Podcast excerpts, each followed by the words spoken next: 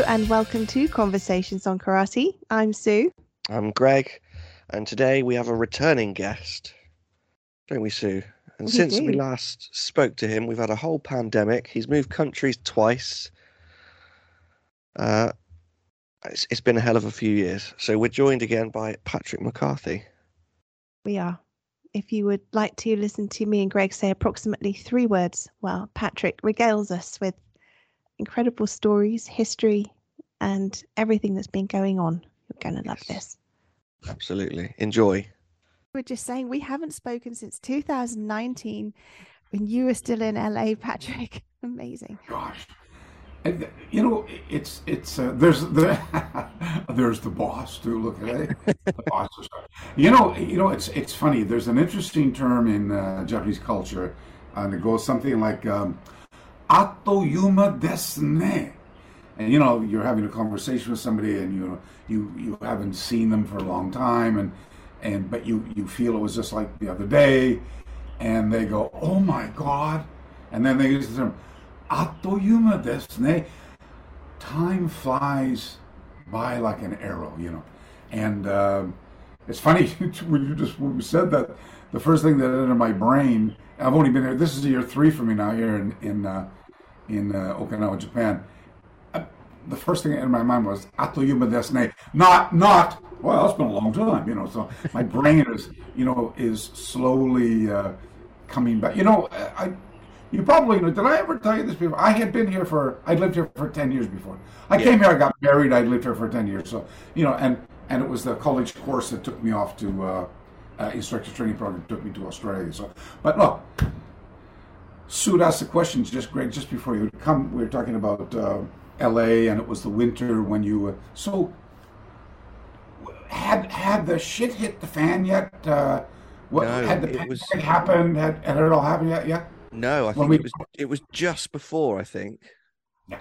Yeah. Yeah. So I, I was I'm going to give a little bit of background. So I'm a Canadian, as you you you know, never shake the accent here, you know, but and um, um, and born way over on the east coast of Canada, Scottish, Irish, English uh, area over there, you know, and um, and then you know uh, because of my dad's uh, uh, profession, he got transferred out from our little uh, hometown of Saint John, New Brunswick, in 1970. Actually, he he'd been transferred out in, earlier, a year earlier, but he moved us out to relocate in the summer of 1970. And uh, and then of course I'd finished my uh, uh, secondary education in uh, Toronto, which is where we relocated to, and then uh, largely due to um, uh, a, uh, a government bill which had been passed uh, about um, um, the shooting of films in Canada called, uh, I think it was called the CRTC Bill 88 by Pierre Trudeau back in the day. Uh, and my my partner in those days, she'd uh, she was running a um, you know, like a casting agency where you cast uh, people into films and and commercials and you know thing, gigs like that. And and uh, the bill had passed, and there was an opportunity to go west to Vancouver, uh, which was the Hollywood of the West in those days, you know. And so she said, "Want to come with me?" And I went, "Yes." And that's how I got to go west uh, and arrive in Vancouver, 1979, and establish my dojo there. By the way, so so the idea of going all the way across to Canada and winding up in Vancouver, I often refer to that as my home. Oh, yeah, my home type of thing, right? And then from there, relocating to Japan in the mid 1980s uh, until the mid 1990s took that the whole decade of time living up on the mainland. And I was I was not here in Okinawa then. I was up on uh, up in a place called uh, in a prefecture uh, province state, if you will, called uh, Kanagawa, in a, a tiny little wonderful village called Fujisawa, and um, and it was there that I had started venturing back and forth from you know the mainland to here in Okinawa and to China and you know uh, Hong Kong, Southeast Asia on on my on my so-called research mission. But I had always I had you know being on the West Coast. Uh, cheap vacations for us in those days was a junket flight to Mexico, or a or a weekend in Hawaii. Uh, you know, today you think, oh, I'm going to go to Hawaii for it's like ridiculously expensive. For us in those days, I could get a junket flight to uh, Acapulco for $199, you know, and uh, of course you could spend that much in one night as well while you were there. But the flight down and back and the rack them and stack them type uh, hotel rooms were very cheap back in the day, you know, and so this whole concept about being on the West Coast and and, and of course California was a uh, was a target location. Southern California, you know, was like uh, and uh, beautiful weather, friendly people. Uh, in those and of course in those days, you know, late seventies, early, very inexpensive for us. The Canadian dollar. At one point, the Canadian dollar was even worth a few cents more than the American dollar at the time. So it was, a, it was a great location. And I had always thought, you know, one day when this is all over and done with, I'm going to relocate and retire in Southern California. That's the place to go, you know. And, um, anyways, and you know, all the songs, the Beach Boys, all of you, you get this, you, you have this, uh, or at least I, I, I had this image of how wonderful Southern California was. So, but, of course, you know, then I was away for a decade in Japan, and then I was away in uh, Oceania, you know, uh, uh, uh, Australia for more than 20 years. So there's three decades which has gone by. Of course, I'm traveling the world, and, and, and of, of course, I have been in, in uh, LA and surrounding areas dozens of times, you know, over those three decades, you know, teaching seminars and, and, and what have you. But I was always being greeted or hosted or visiting folks in my industry, in, in, in the karate industry, martial art industry.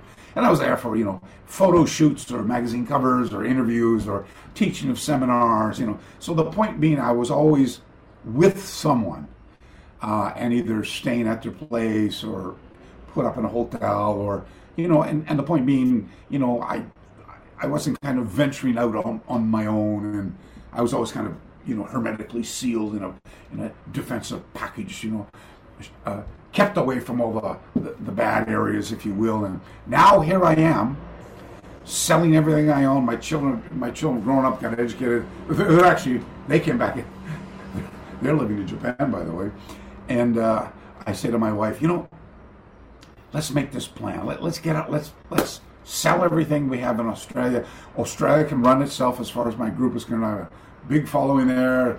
They're all big boys and take care of themselves, and they're not going to miss me too much anyway. I can always travel back. And let's get our asses over to Southern California. Right away, my wife went, I don't think it's a good idea. And I went, You don't know what you're talking about. Come on. You're going to love it. You know, we know all these people, and, uh, you know, and and and you know, interestingly enough, just not long, not before I, I think, just really, honestly, months earlier, I had been in LA. You know, ending up my uh, North American, uh, sorry, uh, South and North American seminar corps tour, and I ended up in LA, and I to you know visit some folks. You know. Uh, um, uh, you know, guys who worked in the industry and stuff like. I, I, I had a fabulous time. I'm, saying, no, you know, honey, we can do. It. Anyway, long story short is I get the uh, uh, I get the uh, okay from the boss. It's, you know, okay, we're going to do under subordinate. But it was a plan. I, had a, I love plans. I work on plans, and the plan was going to be a five-year plan. We are going to go there for five years. And, we, and of course, rather than rent the place, we would buy a place because then we'd sell it and make our money back and not have to pay money to live there, so to speak. You know, and uh, I was going to. Um, you know, travel around the continental United States, uh, establishing uh, branches of my group in all the states if I could, you know, and, and you know, have fun. And, and I love American culture, you know, especially uh, east, the southeast, you know, and the food is great, the people are friendly, you know. Anyway, so that, that was the plan. So from the time we said yes, we're going to do it until the time we actually got there, it was a um, highly stressful uh, and uh, extremely convoluted uh, uh, experience. You know, I didn't realize. You know, I'm a Canadian, right? So, so even though I've lived away for many, many years, because of my Canadian, because of my passport, you know, my citizenship, I could just simply, I could walk across, you know, in, I could get off a flight anywhere in the United States, show my passport, they say, welcome, uh, Northern Canadian brothers, you know, come on, type of thing. I don't need a visa, you know, all that type of stuff, right? Now, if I'm going to work for a company there and you know, pay taxes, I then need to get a work visa, of course. But at my age, uh, uh, under the circumstances, there's a, there's a there's a kind of a reciprocal uh, agreement uh, the United States has with Canada. They call us Canadian snowbirds. You know, over 65, going down to retire. They call us snowbirds. So and so we're basically allowed to work as long as we pay our taxes. And I think there's a threshold on the ceiling of you know what you're supposed to be earning. Otherwise, you're not retired. You know, and so so it was fine. But my my wife is Japanese, and even though she's entitled to Canadian citizenship we've never really taken it out for her because uh, uh, we weren't coming back to Canada, you know, for, for one thing. And the second thing was, um, while you can have dual uh, citizenships and more in various countries, Japan is not. Japan's a little bit more strict with regards to that. If you're a Japanese national, and you know you're married to a foreigner, a foreign national, uh, you're certainly able to uh, get a uh, you know, that whatever that country's citizenship is, but it's at the cost of giving up your Japanese citizenship. You know, my wife, my wife has paid into, you know, uh, the tax system for 30 years or more, and, and you know, so she didn't want to lose any of that type of stuff, right? So we said, okay. So I went through the immigration process. There's lots of ways to do it. I won't bore you with all the details. I just, I just kind of self-funded myself, you know, to, uh, to go through it just to save all the problem. But immigration said, you know, in order to get there eh, in your industry, because you know you're going to be doing karate, you need to get the uh, letters of support from uh, leaders in the industry. And I said, oh, that's no problem. I called Chuck. Chuck will do. You know, I mean, uh, immigration it was invented by him, right? So that, so and. Um, and I remember uh, the immigration lawyer I was speaking with, uh, a, a, a lovely uh, uh Jewish uh, attorney from Beverly Hills, of all places. She said, No, that's not the way it works. she said, According to the statute in our legal book, you need to contact so and so, so and so, and so and so. And I said, I've never even heard of them before. Who are they? And they said, Oh, they're all the, they're the president of the uh, World Karate Federation, and you know you're Canadian, so it would be the, the president of the Canadian Karate Federation, or, or Australia, the president of the Australian Karate Federation, and all these. And I went, I said, that's the sport of karate. Those guys are the head of sporting organizations. I haven't practiced sport karate for my goodness mid 80s, mid mid 1980s. And I said, I don't even know a soul, and I doubt they would know me, you know. Anyway, just jump ahead a little bit. Overwhelmingly um, uh, gracious uh, uh, gifts from all of these guys. When I reached out to them, they they all knew me. Oh yes, Senator McCarthy. Uh, oh yeah, of course. Uh, we would be more than happy to, uh, you know, Antonio Espinosa, president of the World Karate Federation. 100, 100 million members in his organization. No problem, letter.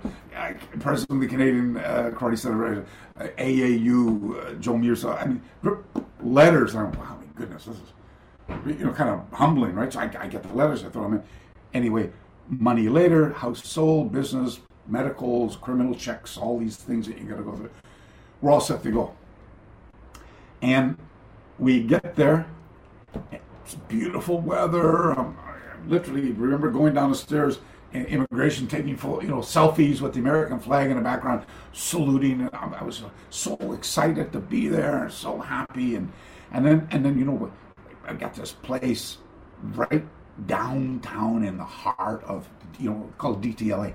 You know, the, there's all kinds of. I, I always call uh, LA. Uh, I've come. I, I I learned how to call LA uh, a um, uh, city of villages. You know, because that's what it is. You know, there's there's West LA, there's Hollywood, there's uh, uh, Santa Monica, there's Beverly Hills. These are all villages all come together. But right in the heart of it all is DTLA, downtown Los Angeles. And I don't know what ever compelled me to park my ass there. That's where we went. And I got to tell you, and, and, and it was absolutely beautiful, uh, you know, uh, luxurious five star condominium I was living in, and you know, it, all all kinds of famous people living there. That felt really important. Oh my God, I'm like a, I'm just a glorified karate teacher, but I'm living around all the. It's fantastic, you know. And then my, my son, uh, in those days, had been working for Goldman Sachs. He's a lawyer, working for Goldman Sachs. Got transferred over to um, San Francisco, and so uh, so we drove up the coast uh, from LA. Uh, absolutely beautiful drive. That Pacific Coast Highway is. I recommend it for even though I hate LA now. I that that that drive up the the, the drive from you know up around the just south of uh, San Francisco all the way down the coast to uh, Los Angeles. Oh, it is uh, God's country. Anyway, so we went up. We we spent a week or so visiting him uh, during his project, and then you know when that was over, we went to Napa Valley, did the wine run, stayed a couple of days, and then we just gradually did that drive back down the Pacific Coast Highway. Absolutely, we ended the tour and visiting Hearst Castle. It was absolutely And then we hear, and we've been hearing on the news, you know, uh, uh, COVID uh, in China, you know, monkeys, you know, this type of stuff. What's going on with all that crazy talk again, you know? And and then we were about an uh, we were about two hours outside of L.A., um, north of L.A., when we heard uh, Governor that guy's a bad person. But anyway, Gavin Newsom comes on. He goes, he goes, we're entering a, uh, a, a, pan, this pandemic.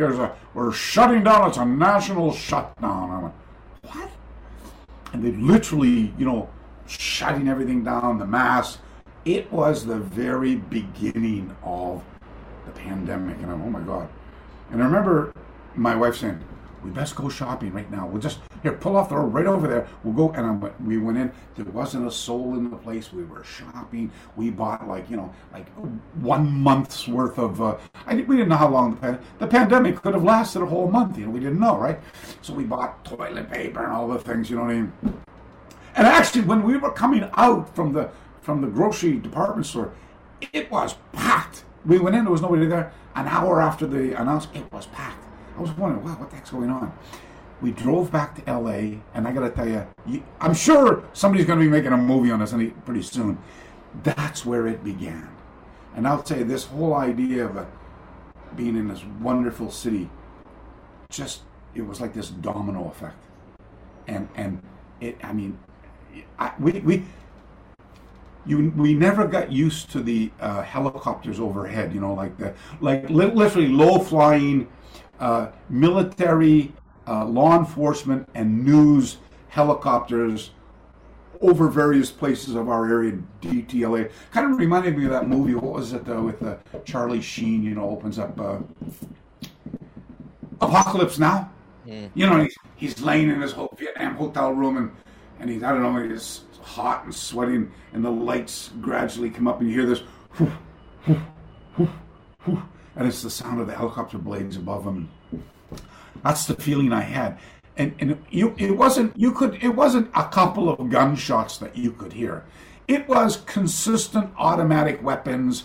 Uh, explosions. I mean, it got so bad. Looting, robbing, murders, uh, the Black Lives Matter movement, uh, the Trump Biden war. Uh, it was and of course, there was another issue as well. This guy I had arranged a business deal with that, that went south as well. So, so and all of these things coming together at one time. Uh, my, my, there was an attempt at robbery on my uh, my wife just outside our building, and, and you know by, by the time the, by, the joke about the police coming, it took the police two days to come. By the way, you know, because yeah, well, an attempt at robbery, you know, armed robbery in front of our house that didn't actually rate up very high on the totem pole for you know and, and the joke was when they were and, and you gotta remember they were defunding the law enforcement there. They were getting police officers were getting killed.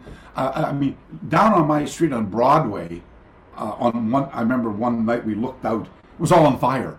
And uh, and then the next day as we ventured out really early in the morning to walk down the street uh, uh, uh, Uh, uh, uh, law enforcement emergency vehicles had they're already out. I mean, the fires had already burned out overnight.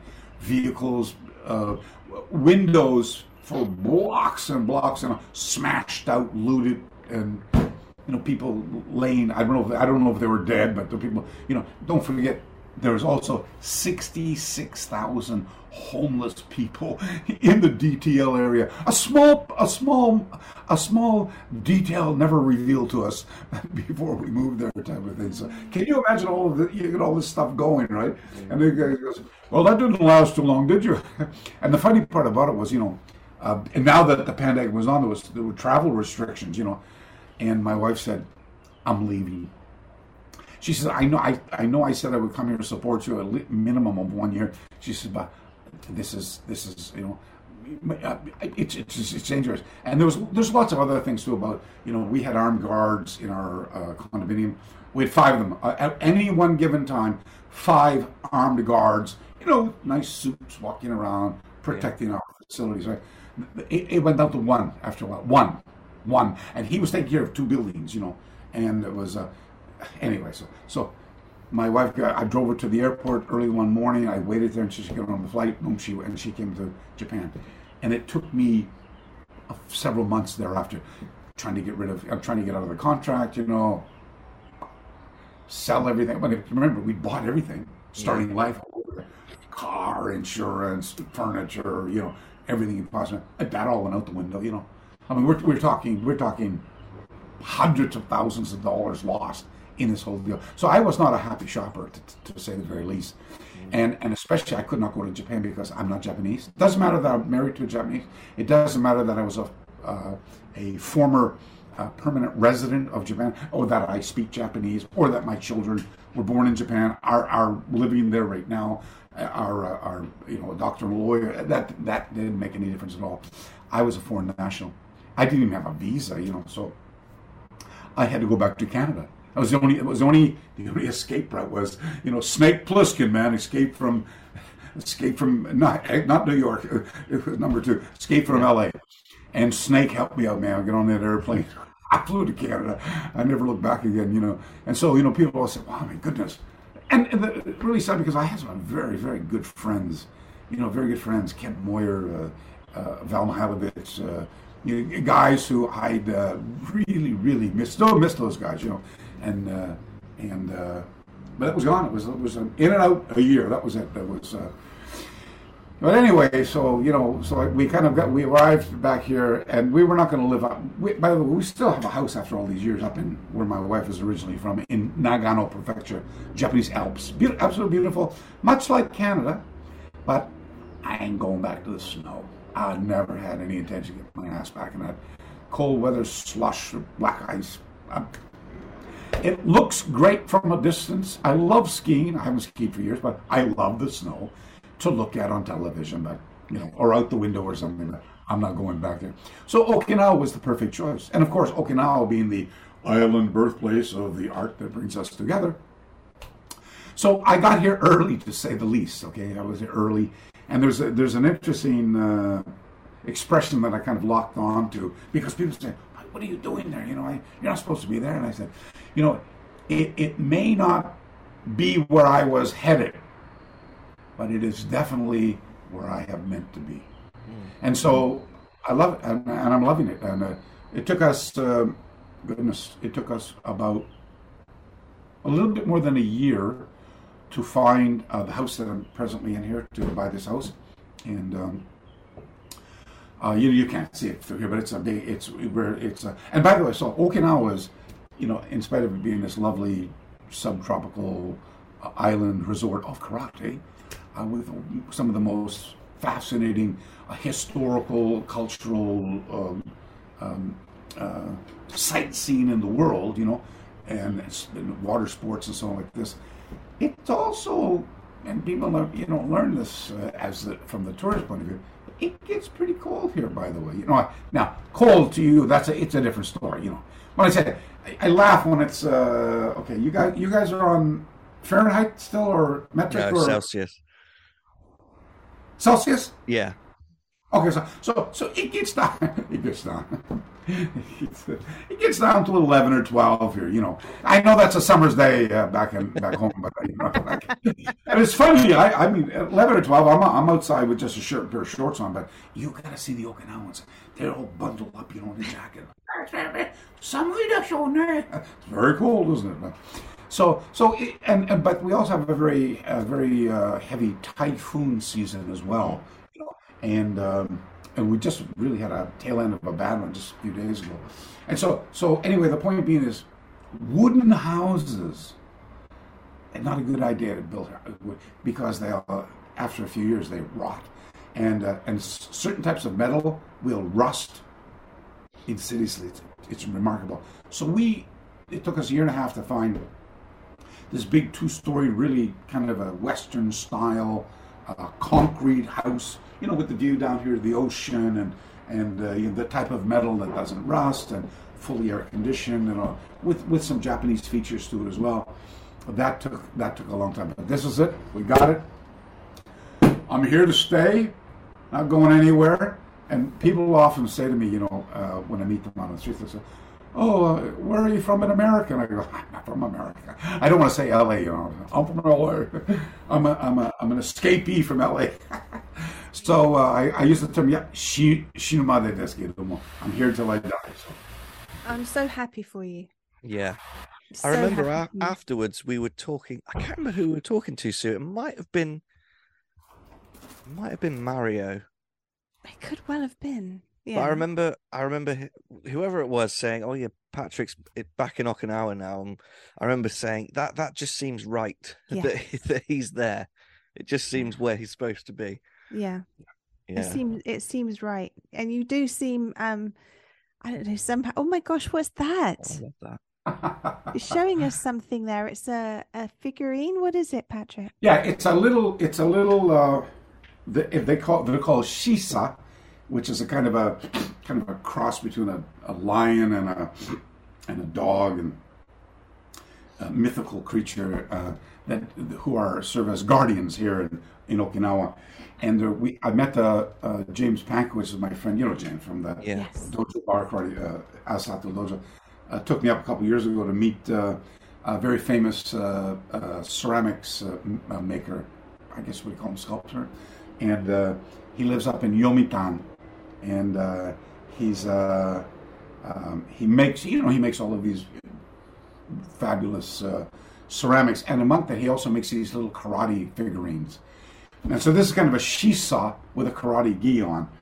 And um, I first saw it over uh, the karate store here, uh, um, And uh, they wanted ridiculous amount of money. Like they wanted like 50, 40 or 50 dollars for it. And I went, huh.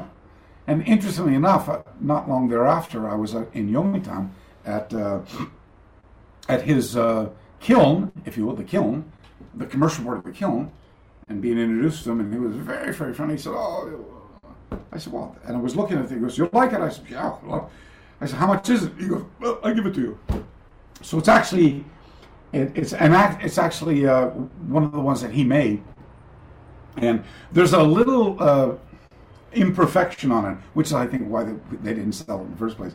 So I'm really happy to say I have a one of a kind, and his name is Soma Soma Sensei, and uh, who's also He's also Shorinryu Myobukan seventh dan as well, by the way. Sorry, I just made myself think of something here. Uh, you know, so I'd never been to his dojo, and, and we were up there uh, at a place called Murasaki Mura, which is uh, used to be called Ryukyu Studio back in 1991. It was constructed. It, by the way, it, it's for the lack of a better description, it's a miniature version of uh, Shuri, uh, the castle capital of Shuri, yeah. as it would have looked hundreds of years ago. And they, they built it exclusively to shoot a 42 part uh, documentary drama, drama dramatized uh, f- um, television series back in 1992 called Ryukyu no Kaze. It's where my friend Cesar Wojciechowski gets the name for his group, Ryukyu no Kaze. It was the winds or the spirit of the Ryukyu kingdom. Yeah. And, uh, and it's absolutely beautiful. And it, now it's now it's a tourist village. And so we were up there looking around, and um, And he said, "Oh, let's go to Yomi. Let's go visit Mr. Higa." I said, "Oh, great." He goes, "Yeah, yeah. You know, he's a wonderful guy, and he loves you know habu. You know what habu habu shu is? Habu. That's the uh, awamori liquor here uh, that has snakes, a snake in the bottle. Yeah. Know, like you've heard of mezcal with a worm in a bottle, and you know you get drunk and you eat the worm. Here at the bottom of this bottle, you got a you got a viper. You know you got a Yeah, I- I've seen that. That's crazy. Abu snake in there, man. Just- I don't touch that stuff. That anyway. So and we go up. He's got he's got snake. He loves it. Oh, would you like to see, would you like to meet my little friend? I said, Nah, I'm, I'm good. I'm good. Uh, that's okay. But anyway, the, the, and I of course didn't know who he was. And a lovely guy and very nice to us. And you know, and, and you know, there's a there's a wonderful expression here in Okinawan culture. It goes. Um, um, Ichariba chodi. Ichariba chodi. Ichariba chodi means uh, um, uh, means um, uh, if we meet, even if only by chance or only for a moment, uh, we will be brothers or sisters or friends uh, forever, type of thing. It's a very, very common. The Japanese have a similar term called uh, ichigo ichie. It's a, a kotowaza. And it kind of means, it doesn't mean the same, but it means to embrace that particular moment as if it was, I don't want to say the last, but you know, it, it, Yeah. Well, I got to die, dying in 20 minutes, so this last moment with you is going to be the most important ever. And so they treat each moment like that. That's a very interesting. Uh, anyway, so I'm looking around his dojo, and you know, and now he doesn't know me from a hole in the ground. You know, no way. I'm just a friend of James's. You know, and James has been known for bringing a tourist, karate tourists, up Yeah. around that area, you know, to for all kinds of different reasons. And you know, you bring them into uh, Soma's shop, and they could they buy some things, you know, and you know, so he doesn't know who I am. I just another karate tourist. He doesn't know that I'm living there, or you know, all this type of stuff, or or that I'm a karate person even. And then we would start talking, and I look up on the you know the shomen area, the, the front part of the dojo, and I see a photograph of a guy who I recognize, and I go, I know him. And he goes, Oh, those don't know. How do you know him? I said, I went to China with him. He he and he he he he was sorry, I went with him. He was in a group with me and several other Okinawans and Japanese about 30 plus years ago when we went to uh, Fujian, China, uh, on a you know on a on a martial uh, martial art uh, karate kind of research symposium, so to speak. And he goes, "What's your name?" And I said, oh, "My name is Pat." Oh, in Japanese, you, you give the surname first and the first name last, you know. And you know, even though you and I would say, "Hey, that's Patrick McCarthy," um, Japanese are have a you know some issues with uh, pronunciations of some you know th sounds and stuff like that. So you know, uh, uh, you're great, you're great, Greg, Gregory, that would be your name. And my name would be Patrick Makashi, right? which and then of course would be backwards, which would be mm-hmm. Makashi Patoriku desu Patrick, Makashi Patrick. So I said, oh yeah, I'm, I'm like, oh, sorry, uh, I'm, I'm, I'm, Patrick McCarthy. And he goes, oh, and it didn't ring any bell. I, you know, Patrick McCarthy. It reminds me of a story uh, back in the, back in the 80s. Well, and I first got to Japan. I've been in Japan for know, a year or so, and I used to go up to uh, the, odd time I'd go up to. Uh, I have a lot of Shotokan friends there, and I go up to the Ebisu uh, around Ebisu, around Gaijin Gulch, uh, to the Hoyts and the JK Hombu Dojo up there for bloodbath night on Fridays. You know, was uh, they love sparring with the foreigners, and it was good, rough because I, you know, I was still I was still fighting with uh, submission fighters, and and you know the which was then called UWFI, later would become known as the Pride Fighters. So so I like the idea of still doing some tradition, right? And um, those guys were rough, rough bunch of guys back in those days. And I had some friends of mine coming from uh, from um, Canada, uh, Western Canada. They were gonna uh, come in. They were Shotokan guys, and and I, I saw you know this is all pre-internet days and uh, cell phones. And I said we were talking about. I said, look, when you get here, you know when you check in the hotel, get all settled in. You know you're gonna go. You go see the you know go see the 47 Ronins, blah blah. blah. Go see you know the Budokan and and so on and so forth. I said, but when you go up to the dojo, you got to make sure because he'd never been there before, and they're not they were not overly friendly of uh, stranger foreigners showing up without a, a letter of introduction or something. Yeah. I said, when you get there, you just make sure that you say uh, that you're friends with uh, me, and uh, if I'm if I'm if I can't meet you, just say, you know, give me your card, say you're friends with me, and you'll have no problem doing it. Anyway, couldn't make it on the day that the first day they were going. the tel- my telephone rang. I got this, I got this uh, kind of not an angry voice, but you know, like, oh no, no, don't you know some of this, you know, like, uh, hey, who is this? And I went, in Japanese, I said, what do you mean? You call me, who are you? And he goes, oh, oh no, ma, no, ma, eh, to, eh, This is, you know, this is Mr. Tanaka from the, uh, you know, from the uh, JK Hombu Dojo, and, and I went, oh, jeez. 先生、えー、僕ですけども、昔パトリックですけども、and he goes, I, so I said, oh, Sensei, sorry, I didn't recognize your voice. It's me, Patrick McCarthy. And he goes, oh, and he, oh, McCarthy, I, I didn't know it was you. I said, what's wrong? He goes, there's three strange foreigners here. They kept saying they were some friend of some guy named Pat McCarthy. And I have no idea who that guy is. And, and we're not going to let them in. I said, oh, Sensei, That's my name. He goes, I thought your name was Makashi and I said, Well, it is in, in katakana. In Japanese, katakana, that's my name. But I said, In English, the pronunciation is Patrick McCarthy. And he goes, And he goes, Oh, oh, I just learned something cool. So, uh, nice. anyway, fa- fascinating place, wonderful culture. And uh, as I said, this is one, and uh, I'm having the time of my life. And you know, just one last thing before we get started here. Uh, uh, okay, well, anyways, let me just let me drag this up. Oh, I had this friend of mine drive drop by yesterday and give me these. Uh, looks like a cigar, right? But these are I was going to say, yeah. yeah, they're, they're they're what they call hand-loaded weapons. You know, a tijikun. They're they're for you know, uh, back in the day, you know, when Yeah. metal. Was, anyway, and he he he made, his son made a pair of those for me. Brought them over yesterday, but you know, I'm. I've been I've been meaning to do all of this work on all these other projects, you know, and um, hey, there's the new.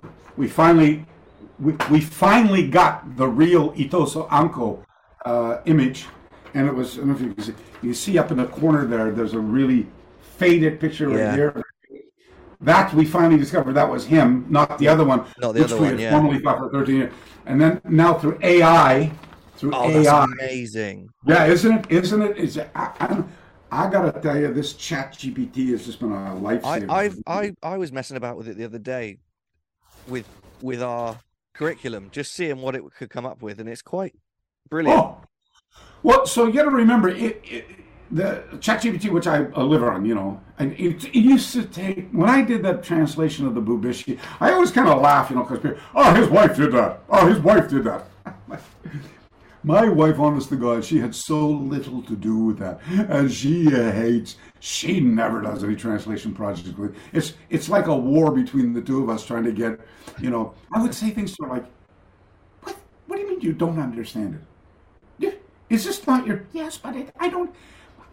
In those early years, you know, back in the eighties, I didn't realize how difficult this language really is, and especially the old script, especially the old script written from written from uh, from China. You know, I had no idea. Anyway, long story short is, I used, and then I started using software after that. And, but the point was, it took me months and months to do these projects, you know. And, and the Bubishi literally took years and years to do it. And thank God I got the help of some, you know, some Chinese, and I went through China and all that type of stuff. And, but so I started getting these softwares, you know, from around maybe from around 15 or 20 years ago.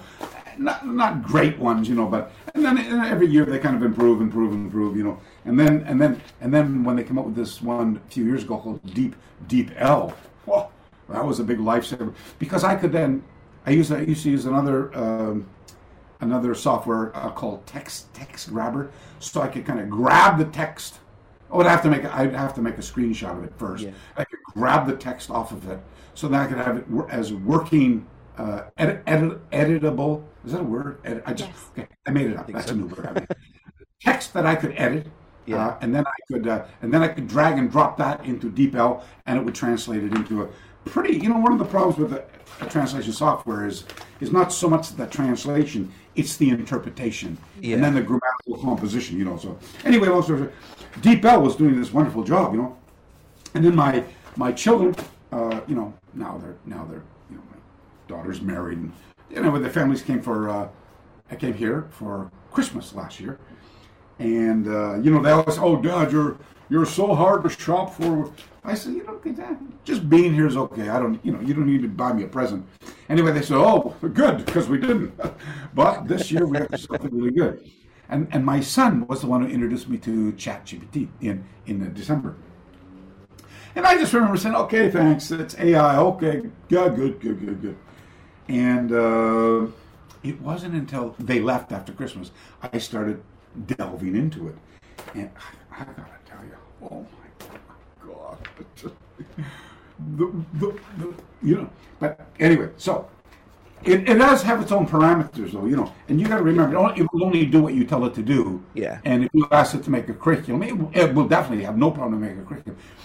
But you have to tell, you have to be very, very, it's how you question it Yeah, absolutely. everything. you know. And as long as you're able to define what it is that you want, you'll get it. Yeah, And, uh, it's it's quite impressive. Stuff. I just I was just going to show you something uh, before we start the interview. You know, it's like don't ask him another question. We may not have any time for the, for the interview. You know, but I, I've got this. So you know, when I came here, and I got all these these book projects I have to update, and and the Bubishi and Okinawa Ancient Martial Arts Okinawa one and two, and and uh, uh, uh, Tanpenshu, and all these updates I got to do with all these new discoveries. I haven't got around to doing it yet because a few years ago, actually it was five years ago, my friend up in Tokyo, Joe Swift. Have you talked to Joe before? Yeah, we've talked Yeah. to Joe. Yeah, Okay, yeah, okay, yeah, good. good.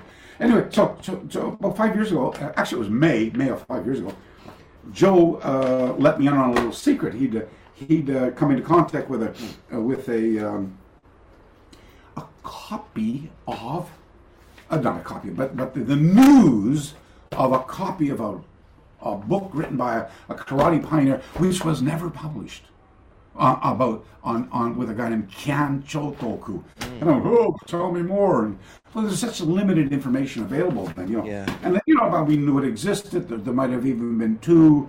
Maybe one was destroyed in, inadvertently, and the other one had laid dormant in the descendants of the person who had financed who was going to finance the project with Kyan Sensei, Yeah. and also served as his uh, partner, uh, you know, his uh, uke in the in the photographs. But it never it just it never came to fruition. I, and there's there's reasons that we're still not 100% sure why that didn't happen. Nonetheless, you know, I I, I had. Uh, I had been very interested in it, but never heard much more about it again. And then when I moved here, I, uh, quite by accident, over visiting uh, a friend of mine, um, uh, Hokama Tetsuhiro, and uh, we were talking about it. He goes, "Oh, it's right there." And I and I went up and he moved a couple of things, a couple of wall hangings around. He said, "There it is now."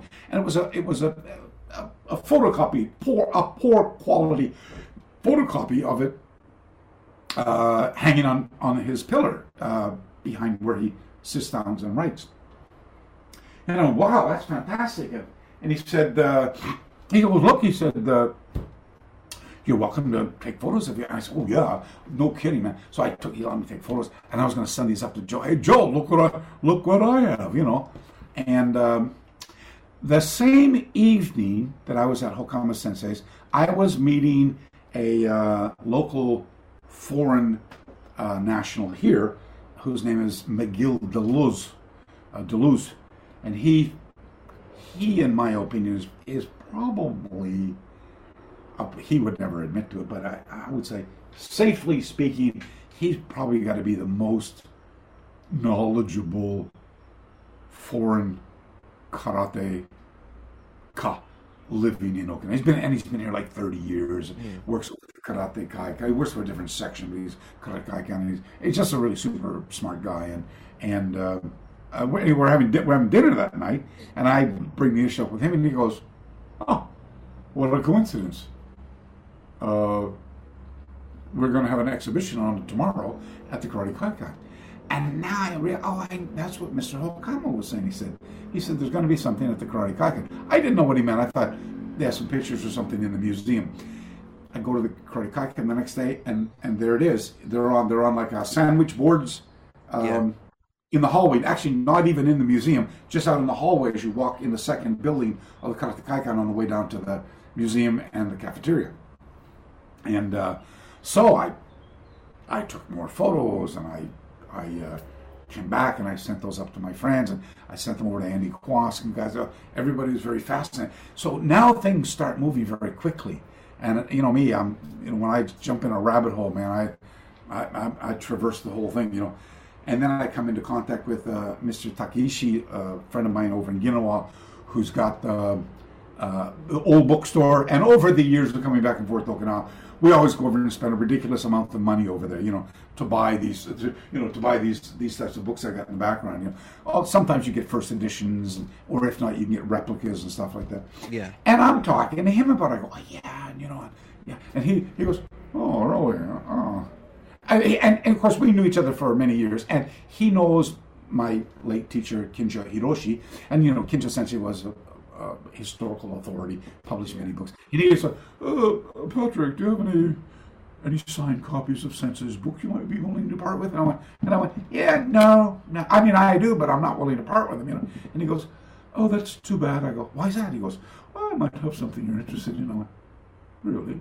And the first thing he said was, have you seen uh, Mabuni Kenwa's book on Kururunfa? And I went, um, you know, Mabuni was very prolific, by the way, and, you know, Yeah. and together with other guys like Nakasone, so they, they, there's really, a, I mean, there's a prolific amount of work by Ma, Ma, Mabuni. And, uh, and, well, look, I mean, Mario's, the last 20 years of his life have been dedicated to translating some of these books, you know, and thank, thank God he's doing it, you know. And, uh, he goes, I said, no, he, no, he didn't do a book on uh, Kururunfa. He goes, oh, really? And he goes like, you know, he, he kind of goes like this. He goes, he goes, and I went, what, what's that in your hand? Ah, nothing. You know, he's, he's uh, teasing me like this, you know. And I said, give me that book. It's a book with Mabuni Kenwa doing Kururumfa in it. But it's a book that's, it's, it's not finished. As you open up the uh, page to look at the photos, not all the photos are there you know, text is underneath. No, and I said, he goes, he goes, it's a work that was never finished by him. I have an unfinished work by Mabuni Kenwa on Kuruf, and I went, I want it. he goes, no, you can't have it. I said, and he and I go, okay, come on. I said, well, maybe I do have some things by Mr. Kinjo. And he goes, ah, now we're talking. And and as we're as he, you know, and, and that, you know, and I. I yank a couple of goodies out of the bag from. He gives me the book, allows me to take photographs of it he starts waving this other thing in the background. And hang on just for a second. I, am sorry, that's what I was just looking for. I, I thought it was on my desk. Just give me one second. I want, I want to wave, I want to wave in front of you. Ah, here it is. I had some people over here yesterday. You know, uh, the guy who gave me the uh, these, uh, who's another high-ranking guy. So you know, he's in the background waving this, you know, waving this book around like this, you know, and I'm going, so, you know, I don't recognize it. Very difficult. You can see that it's very, very difficult to read. Of course, Yeah. you can read it. But I mean, even for me, uh, I have a very hard time. But you got to really kind of squint to see. It says, ah, Okinawa Kempo. Ah, um, karate do, uh, and karate being the Chinese way of running, like to tote do. Yeah. Illustrations on kumite is, is what it's, and it's, it's handwritten. You know, I, said, "Whoa, I never saw that before." And then, and look, I won't bother with all the other text because the other text. Uh, interesting though is the it, it's uh, it's been it's like an accordion style book which are called accor- accordion style books, uh, back that were done popularized back in the twenties. And so this is all handwriting. It's all handwriting. Very difficult. Uh, uh, so so I, I, I kind of and there's like ten pages. So I just I just ignored that first part.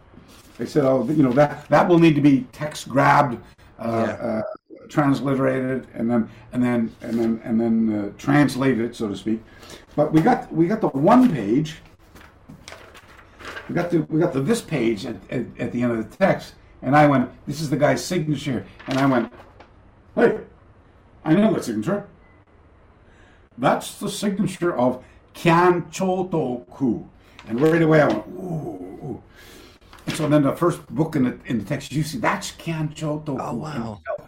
Yeah, yeah, and and and then you know like, and then and then here he is kicking a makiwara, you know, and uh, and and and uh, you know here he is, uh, uh, you know, doing his two-person drills from uh, uh, from uh, Chinto, and and and and here he is, you know, grabbing a guy's crockies from behind, you know, on the on the bear hug, and I'm like, as I, and as I'm looking through this, I'm going. These look so much like Motobu Choki's two-person drills, you know. I would now learn that Motobu Choki and Kyan Chotoku were blood-related, Yeah. And and they were both born in the same year. They're both basically from the same area, and from and from an aristocratic family, and they died like a year apart from each other, type of thing. And they all had the same teachers, albeit at different times yeah. there's stories of them, oral, you know, uh, oral, oral stories about them hanging out down on the brothels and gambling and the, all the fun stuff that no karate people ever did, you know, back in the day. So, so I, I, I can't tell you exactly the deal I made to get this book, but it was, it was there was a heavy cost. There was a heavy cost. Of, I mean, if you were in, you know, I mean, no money was no no money transferred hands, but but you know, money comes in different ways. I mean, Yeah. some of, the, some of those first uh, gen, first edition signed copies of Kinjo Kinjo Sensei's books, they'll command a pretty decent price. I had one guy offer me, Mush mush, ah, Kairi, 大丈夫でしょうかあ今ちょっとポッドキャストあるんですけども。はい、お願いします。Sorry, my, the boss just came home. So. But anyway, so that, so so I just stopped everything. And I just got wound up on this. And it has been such an incredible learning curve uh, these last, how many ever years I've been on this now. And um, I keep saying, "I'll- I'm but close away from finishing. But it kind of reminds me of when I, one of the first houses I ever bought.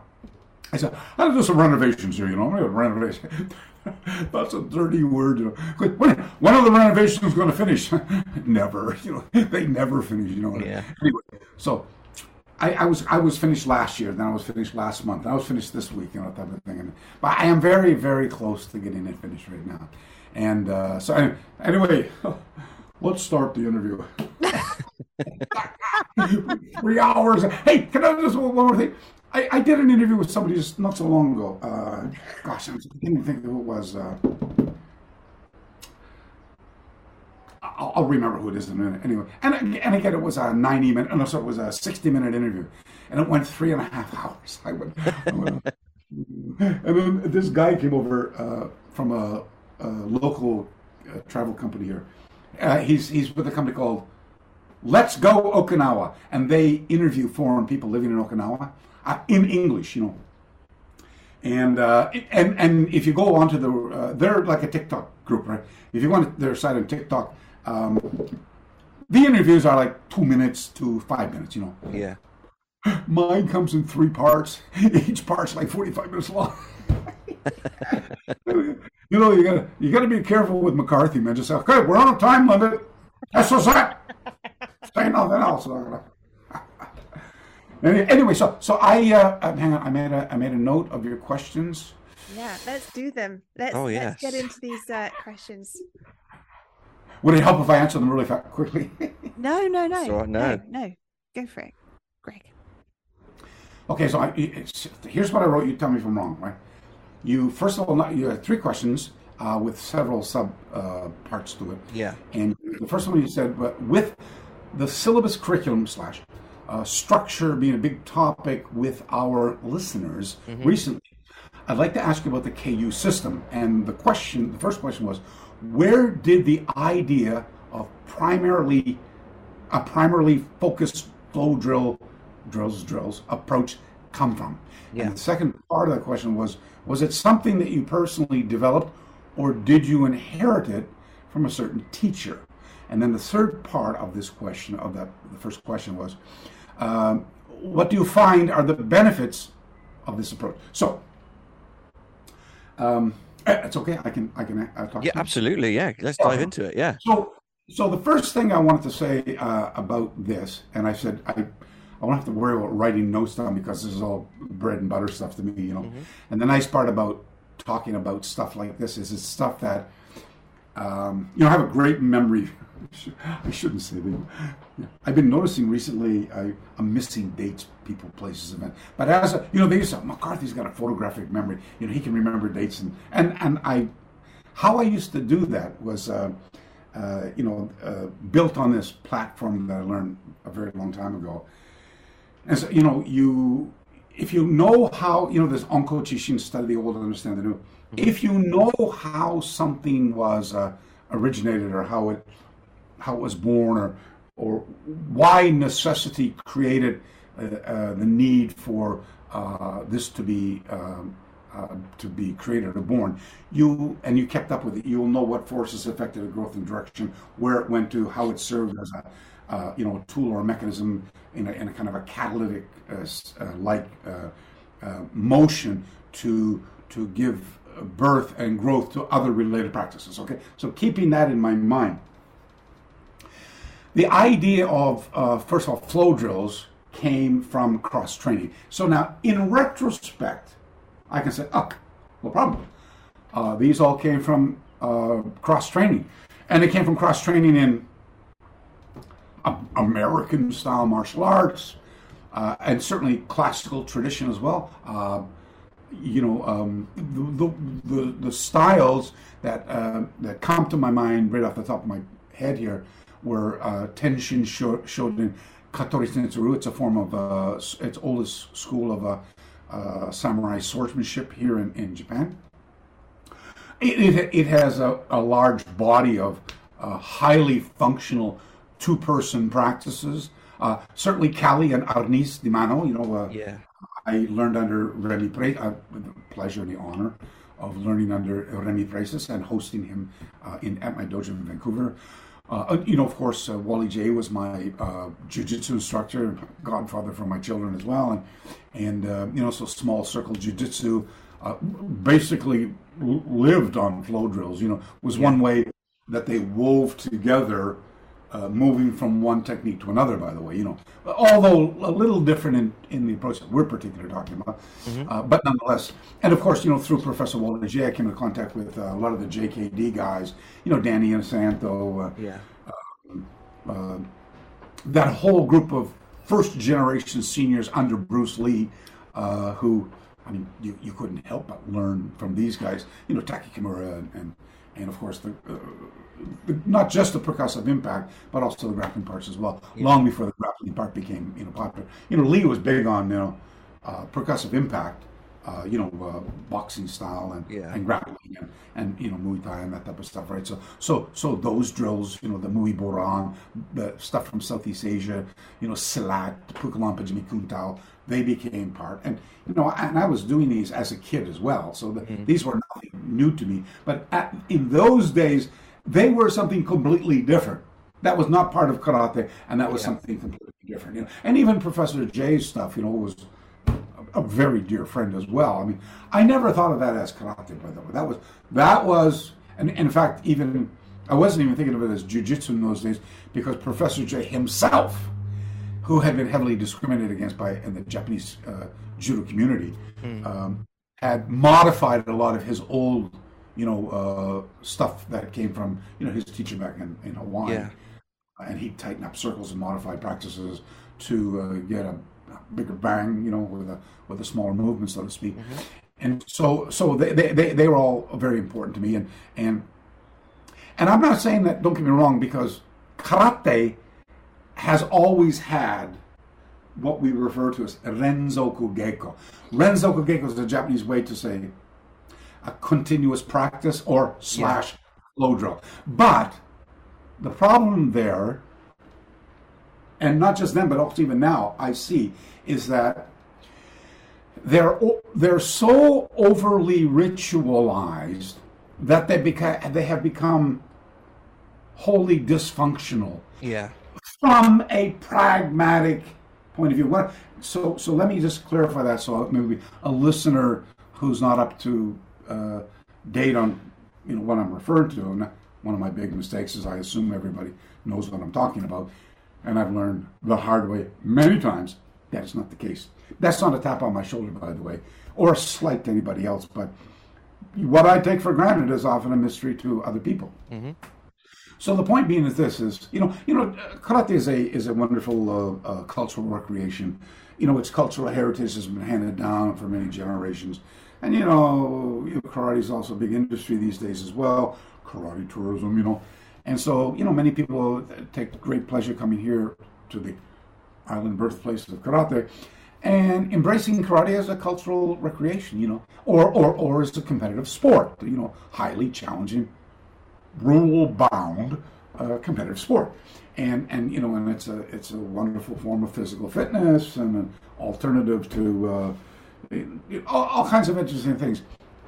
But i'm only referring to it as and which i think your question was leaning toward was its ability to for self-protection. And which was the cradle from which this concept grew in the first place. And you cannot use overly ritualized, wholly dysfunctional practices to address the chaotic, violent, uh, catastrophic behavior that goes on in uh, physical violence. It, it just it's it's it's um, it's in, it's incongruous. It, it just doesn't fit. You know, it's I don't know. It's it's like uh, uh, a guy. Um, um, uh, doing uh, heavy bench presses and squats, uh, training to be a sprinter. You know, I, I, probably screwed that up somehow. But anyway, the point being is that might be better off for a power lifter. Yeah. He's not training like a sprinter. The, the, the, great training, you're going to get healthy, but they don't go together. You know, Yeah. one does not support the growth of the other one. So. Um, I love the term, and I, I developed this term myself. If someone else has used it, I missed it over the last more than three decades. I use the term catalytic like practices so that the two person engagement, scenario driven engagement drills that I would ultimately end up with were catalytic like practices. That what I mean by that is the same way that you use a catalytic converter to create a greater use of an mm-hmm. existing engine is the purpose is to allow you to grow out from the practice and be the recipient or become empowered by things that might not necessarily have been meant originally to, to cultivate or nurture. So the second part of your question was, you know, uh, was it something that I personally developed, or did I inherit it from another teacher? Okay, so so back in the day, you could never say, "Oh, I want to show you something that I made up last week." if you're Bruce Lee, you could do that, or Chuck Norris or somebody. But you know, um, being me in the in the you know the the corridor of irrespective of how progressive the classical tradition I practice was, uh, looking at it through a comprehensive uh, uh, lens was not a welcome thing in a very uh, uh, conformance-based practice. You know, so I would never say, "Oh, I'm uh, I'm learning sticky hands," or uh, "Oh, uh, you know, I'm doing some white crane," uh, you know, uh, two-person drill. I wouldn't say that. I would say, oh, I'm, I'm cross training or something like this, or, or I, here's a drill from another practice. And I would never say I developed it myself because, in, especially now in retrospect, looking backwards, I can clearly say I haven't developed a single thing, zero. Because, oh, sorry, sorry, that hadn't already existed somewhere else. Yeah. Maybe it was forgotten, maybe it was lost in the sands of time. Uh, perhaps it was uh, it had uh, uh, had been reinterpreted many times, you know. Uh, and so, of course, when I first learned those things, I was like, "Wow, this is great," you know. And then, you know, and if you know, that's like that. We use that term shuhari, you know, the three uh, transitions of learning. Yeah. you know, from a pedagogical point, you know, you learn from tradition, you you break the chains of tradition, and then you transcend the tradition. But it's like my my little love affair with uh, Thomas Stearns Eliot's uh, 1946 work, Little Gidding. You know, uh, we'll never cease from exploration, but at the end, we arrive back where we started, only to know it for the very first time. And I think this idea of this upward spiral of uh, learning is every time you enter into a transitional phase, uh, you come out the other end uh, with so many other I's dotted and T's crossed yeah. that you've made so many other uh, connections with other things that you grow exponentially. You see, and and but it's it's like you just never get to the top of that ladder because the learning curve is infinite. Hence the koto waza, uh, hence the uh, uh, proverb uh, kyudo mugen. There's you know learning is infinite. The pathway of learning is infinite. So, yeah. so, so I, I can't take responsibility for having developed anything but I'm going to come back lest I make a, lest I make a sound hypocritical here in a minute. But so guys like Remy Presas, Wally Jay, Ed Parker, Danny Inosanto, Bill Wallace, uh, Sugino Yoshio, Sayama Satoru, Takara Nobuhiko, all of these guys and many more um, serve to influence the direction in which I looked uh, the practices that attracted my attention, and uh, and ultimately there would be this. Um, I don't want to say unconscious because you know I was very conscious of wanting to learn those and being attracted to that method, those practices. But I always knew it was separate from it was separate from karate. It was not karate. This yeah. is something. So I was still hanging on to you know oh, it's got to be Japanese or maybe it's Okinawan, you know. And, uh, and so the more I traveled, and then of course living here uh, for a decade opened up, again, it opened up many doors, but many doors of disappointment as well. I always say, you know, um, you know, just because you uh, enter into a dojo doesn't always mean that you will become the recipient or empowered by what's being taught there. You know, I think that uh, uh, you know, the, the, the dojo is is a place where where art and science is uh, creatively fused uh, to create a a transformative like pathway. Depends on who's doing the mentoring, coach, sensei, sifu, sabun, friend. You know, whoever's mentoring you has a large uh, responsibility on their shoulders, and I think not necessarily to. Um, show you what what to learn, but maybe more to guide you in a way of uh, suggesting su- suggesting suggesting how to learn or what to look at and yeah. determine whether that uh, is beneficial to aiding you in the direction which you are heading. Because a lot of times you go down, as I said, rabbit holes or or streets or pathways or uh, you know uh, tributaries uh, that don't lead anywhere you know, and you say, ah, I wasted a month, or, and then you try to look at that and say, how can I turn that negative into a positive? What do you know? So, so I say, what are the benefits of that approach, and how did, how did, how did all of this? How was this? How, how did I create the synergy to bring it all together? What was the creative fusion there that allowed me to see the walls of this, you know, very inflexible uh, uh, way of looking at things dissolve. And I, I can't I can't put a date on that. You know, it's it's like it's like this Shuhari learning process. You know, mm-hmm. coming back to that for a minute, it's like if I just step outside of karate for a moment, but maintain the principles of the learning, the three phases of learning, uh, and I say, I always usually direct this uh, uh, comment to uh, students or learners of mine who are parents, and I'll say, you know, when you're when you're you know when your child, you know, daughter or son, was at the point where they said, "I want to give me a bicycle," you know.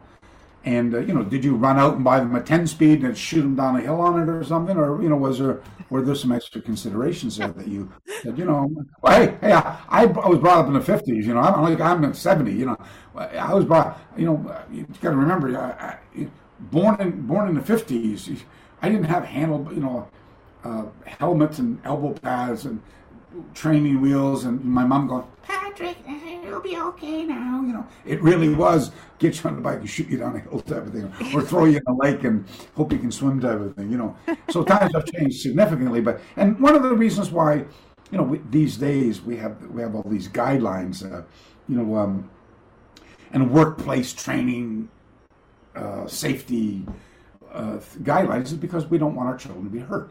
And yeah. so we, we put the little training wheels on the, um, or we use a tricycle or, and you know, a helmet and an elbow pad, and, and you know, we, we hold our daughter's hand and let them go. And, and you can't, I can't tell you how long it's going to be before, you know, Johnny or Billy is uh, able to ride the bicycle. You know, it, it, it could be, it could be a, a, a day, it could be a, a, a, week, it could be a month, it might it might, might be never. So, so because everything is so individually based. Hence my term, I'm famous for saying, is not everybody learns the same thing the same way to achieve the same outcomes. And a, uh, a larger take on that, or a deeper understanding of the same thing, is even you will not continue to do the same thing the same way to achieve the same outcome across the spectrum of your life because of the dynamics of age and, and uh, and what it does to our body. Here he is, uh, 19 years old, uh, uh champion of the world. Here he is at 75, uh, just going back down to the clinic again to get those arthritic knees looked at. You know, so so there are a lot of well, I mean, and so and those, but I mean, but but but, and we're talking about these flow drills, the act of physical violence by which our methods will become uh, a process or a pathway process to learn and serve as a contextual They never change. I mean, a two-handed, one-handed, whatever you want to, manual strangulation of me sitting on top of you and strangling you to death. They never, that never changes. And even though it's one of the most simple um, uh, techniques to escape encounter, you'd be amazed at uh, looking at the, you know, homicide reports that I've looked at, uh, how many people get uh, killed by this and not just recently, but across the spectrum of recorded uh, law enforcement yeah. um, so, or forensic reports. So it's interesting. So the that's why I'm so big on the contextual premise. Has to example what happens in real life, and and at the same time. Um, and for the same reason, you don't throw the kid on the bicycle and shoot him down the hill. So too in physical violence, must you recreate a safe learning environment, or you're going to get people get hurt right away. And and by the way, there are a lot of schools around that are like that that don't know about lesson planning or you know everybody gets the same you know one one one method fits all type of thing and and um, mm-hmm. so we've already talked about this in the past about you know my experience in writing an undergraduate program and how I came into contact with the pedagogical aspects of this and why I know this now. So anyway, coming back to finish this three part first question is in order to uh, reap the values of these two person uh, reenactment scenario driven flow drills, you have to follow that pathway. You know, the act of violence, passive resistance, and gradual ascent in a methodical, systemic fashion to aggressive resistance, uh, mm. intermittently, intermittently, you know, um, uh, or in some cases it's haphazardly. Some people get it right away, by the way. It's, it's like I say, that Johnny can jump on a bike and two seconds later he's complaining about the training wheels. That also happens in, in what we do here as well. There's lots of, I've seen that, you, your, your typical alpha. Uh, you know, your, your, your beta doesn't do that. Uh, the Sigmas, they're they're a different story altogether, you know. Um, and, and, and so different character, different personalities, uh, types uh, absorb information. And I don't just mean pedagogically and listening, looking, and, and, uh, and uh, uh, the kinetic part, doing part. You know, that, that's very important, of course. And of course, the teaching part as well. Uh, you teach the same thing to different people all the time. it helps crystallize your understanding of it and uh, and also expand your ability to impart it depending on who's learning. You see, and so the this, you know, I refer I refer to this approach, this two-person approach, as a pathway, because it allows the learner to come into contact with the acts of physical violence that are habitual in human nature, to understand uh, their fundamental dynamics, and the pathway process with which to learn how to deal with them. So that two-person drill is scenario based driven and but it's a it's a it's what I call a capture style drill.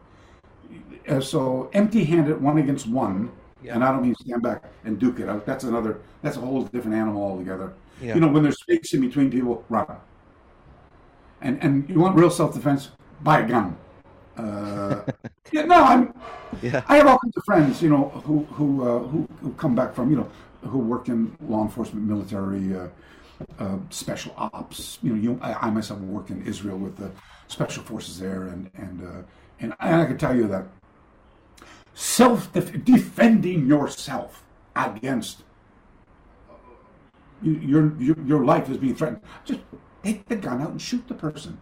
You can't I remember. Um, you, you know the, the magicians Penn and Teller. Yeah. They uh, they did a series years ago um, where they did an episode called "Martial Arts is Bullshit," and the at the end of the episode was basically that they go they, they go through all these different self defense things, and they go real self defense buy this, and they pull out a gun, and that was the end of the episode. so, was... so just just on that just on that topic for a second, I've still a little bit more to say about this uh, this first question, but uh, just to to uh, crystallize what I meant, and what I mean to say for people who aren't listening, and hopefully if there's not anybody listening to it. Um, so so everybody talks about you know kata this and karate that and kung fu and all this type of stuff, and you know it's either house secret. Uh, I I'm I'm gonna think the color green. I at the tip of my toe on my the tip of my tongue on my roof. I'm I'm thinking pink, and I'm gonna touch gallbladder six million and four, and you're going to drop dead. And, and, and I can only bring you back with the antidote if you pay the money, you know. And uh, silly people run out to seminars and pay all kinds of crazy money for this. And, yeah. And uh, I just, you know, I mean, I just, I think, you know, and you know, the the, the truth is that physical violence, you know, empty-handed physical violence is uh, and, and I'm, again I'm not talking about the street fight or which are all, also don't get me wrong terribly violent totally unpredictable and all that but you know, I'm just saying that if you have a ch- if you have the luxury of facing an opponent who's either calling you on angry, on high, you know, running at you to stab you, Jesus, run away, you know, get the hell out of Dodge. I mean, it's it, and even for, forget the the law ramifications for lawyers in courtroom another time. You just get your ass out of there, you know, live to fight another day, mm-hmm. type of thing. So the t- the two areas are percussive impact, you know, being struck uh, and pick your weapon, fist, elbow, headbutt, bite, whatever, whatever, you know, forces mass times acceleration. So, you know, maybe talk to, I, uh, I'm doing Isaac Newton rule. Okay. So, so, you, you know, you, you need to study that type of stuff and understand how to generate force. And if you're going to hit somebody with a particular uh, tool, uh, you know, like your fist finger, you know, I mean, I'm not going to take my finger and whack you in the forehead with it, you know, uh, that's uh, incongruous and r- ridiculous. But I might take my baby finger, stick it in your eye socket, you know, uh, or I might elbow your, your jaw, you know. And so there's corresponding targets for the best types of tools. And then, of course, everything else is about, about muscular, the mechanics are behind muscular contraction. Muscle only has one function, uh, to contract. And so, uh, so whether I, and when I grab you or I am grabbed, it deals on those particular dynamics. So whether I, you know, whether I'm grabbing you with my fingers, my hands, my arms, my legs, like a triangle choke, uh, or, or, a body hug or a body triangle or something, or, or my teeth, uh, the, the idea of muscular contraction all works the same way. So you need to understand about uh, leverage, you know, three categories of leverage, uh, you know, the fixed axle and wheel, the, you know, uh, uh, the uh, pulley, ax- the pulley wedge. you know, the, these are the ancient tools that built, you know, the, the, pyramids and stuff like that. That's the focus of attention. And so, and so um, that idea of looking at um, the mechanics behind the application practices are at the forefront of why we need to take this theoretical approach to a practice if we want it to be wholly functional. So, recreating acts of violence, uh, in this methodical pathway process, adding aggressive resistance to it, until until each of the acts of physical violence themselves become second nature to you, and then the mechanism to bring you know two partners together so that they can cross hands, so to speak. You know that's what Tegumi represents. That's what uh, uh, uh, that's what uh, this. Um, uh, this this old style structure of bringing two people together here in Okinawa and China and in other places back during the day was so important because it served as a mechanism that unpredictability and uh, you know I hadn't planned this first becomes the uh, out of the box, out of your comfort zone, uh, a catalytic like mechanism I mean, oh shit, that didn't work. I failed there again, for God's sakes. And that, that in itself, uh, that becomes the, the so-called lesson. But the, the point I'm gonna, I wanted to make right here is that is studying this historical thing is so valuable to us because what a lot of people, you know, they look at and they look at styles, and everybody and his brother's got a, you know, a version of the history of how it, why it works and so on. But what they don't get is the stuff that's just so bloody simple. Is around the time uh, here in Asia, you know, uh, Middle Kingdom, Southeast Asia, and all of the tributary colonies. I mean, China was running the show for for you know many millennium millennium in this part of the world, and you know so Korea and Southeast Asia uh, cultures and uh, you know uh, Okinawa and, and, even Japan up until about the eighth century or so were kind of tri- not necessarily tributary colonies.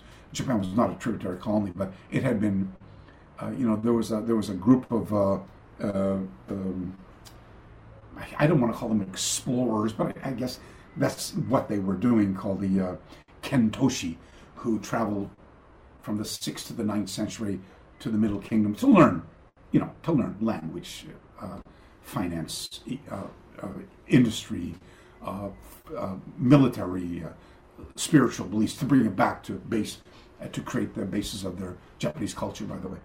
And so, if you follow this history along, you'll see that the you know the fighting arts and then swords and spears and warfare and oh, summed up in this you know in the uh, in in the uh, uh, the 1620 uh, publication of the Wu Bei Ji, you know the Chinese Bubishi 240 chapter document written by uh, Mao Yuan Yi, uh, which the, the and the part that we're most concerned with is a 1561 uh, investiture of uh, the Qi Xin Shu, which is a you know 32 uh, chapter document written by my apologies, but by Qi Shi Guang.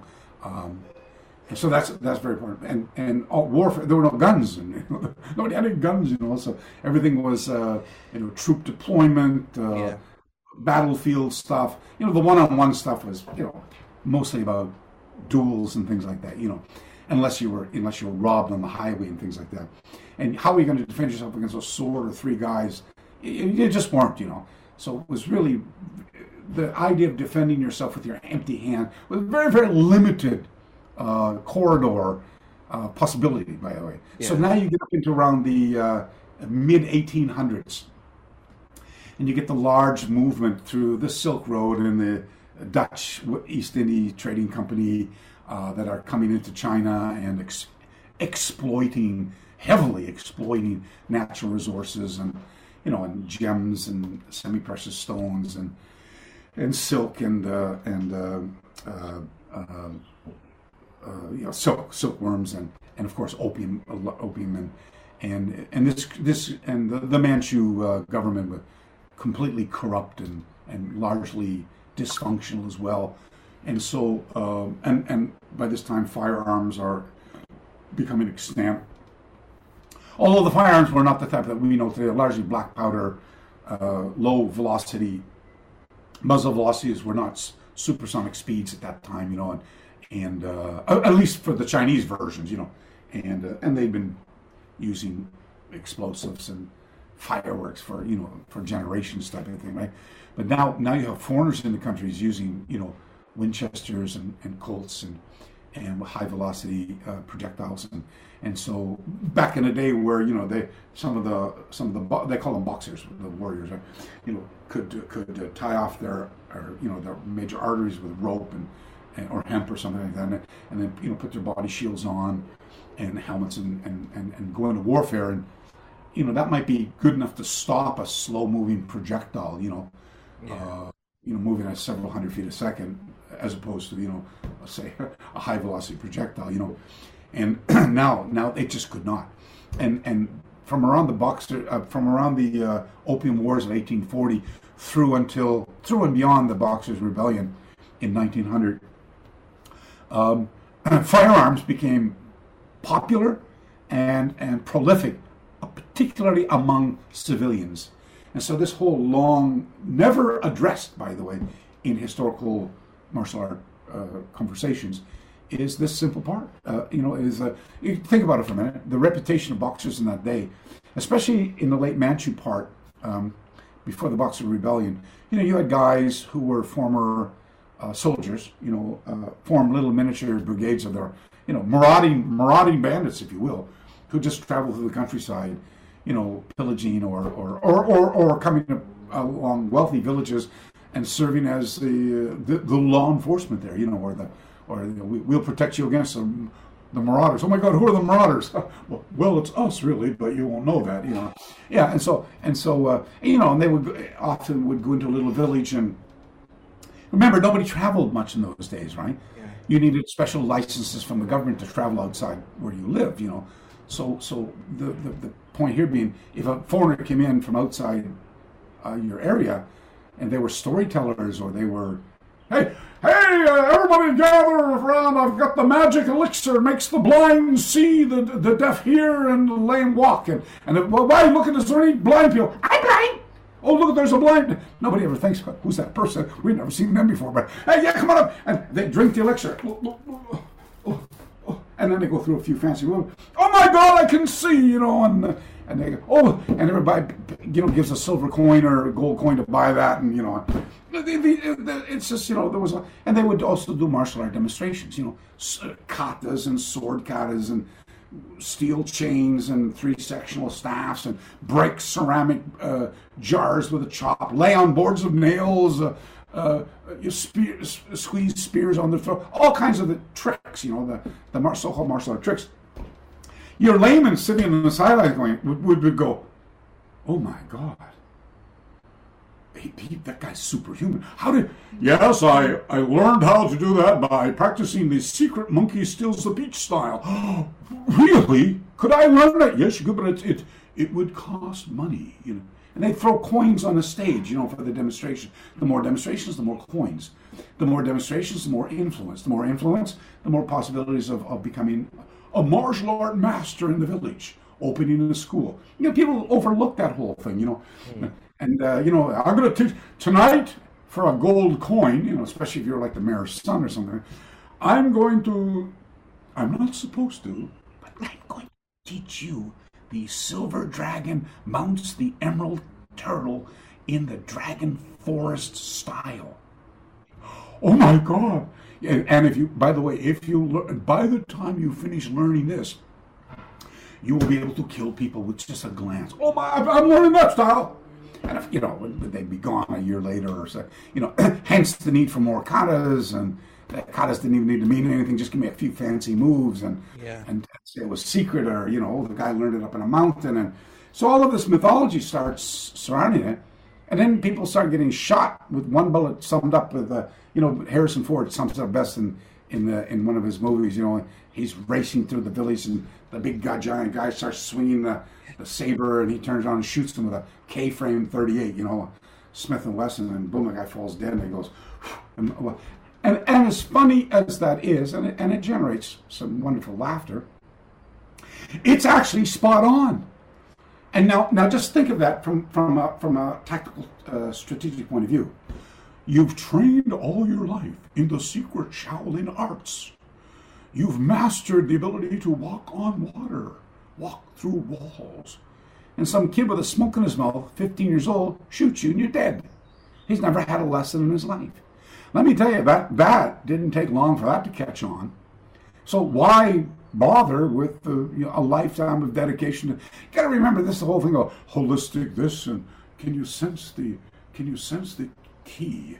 That, that, this is all this is all new stuff. You know, this is all byproducts of you know the the the, the addition of philosophical, cultural activities type of thing. But back in the day, this was self protection type of thing. You know, and and the fact that it had byproducts of you know, you know, you trained every day. You you're super healthy. You know, and that nowhere was that more important than in, than in a cultural and a societal issue with with uh, uh, with no health insurance, and you know, you had to be a healthy guy. Cause, I mean, living beyond forty or something was old age uh, for many people. You know. Yeah.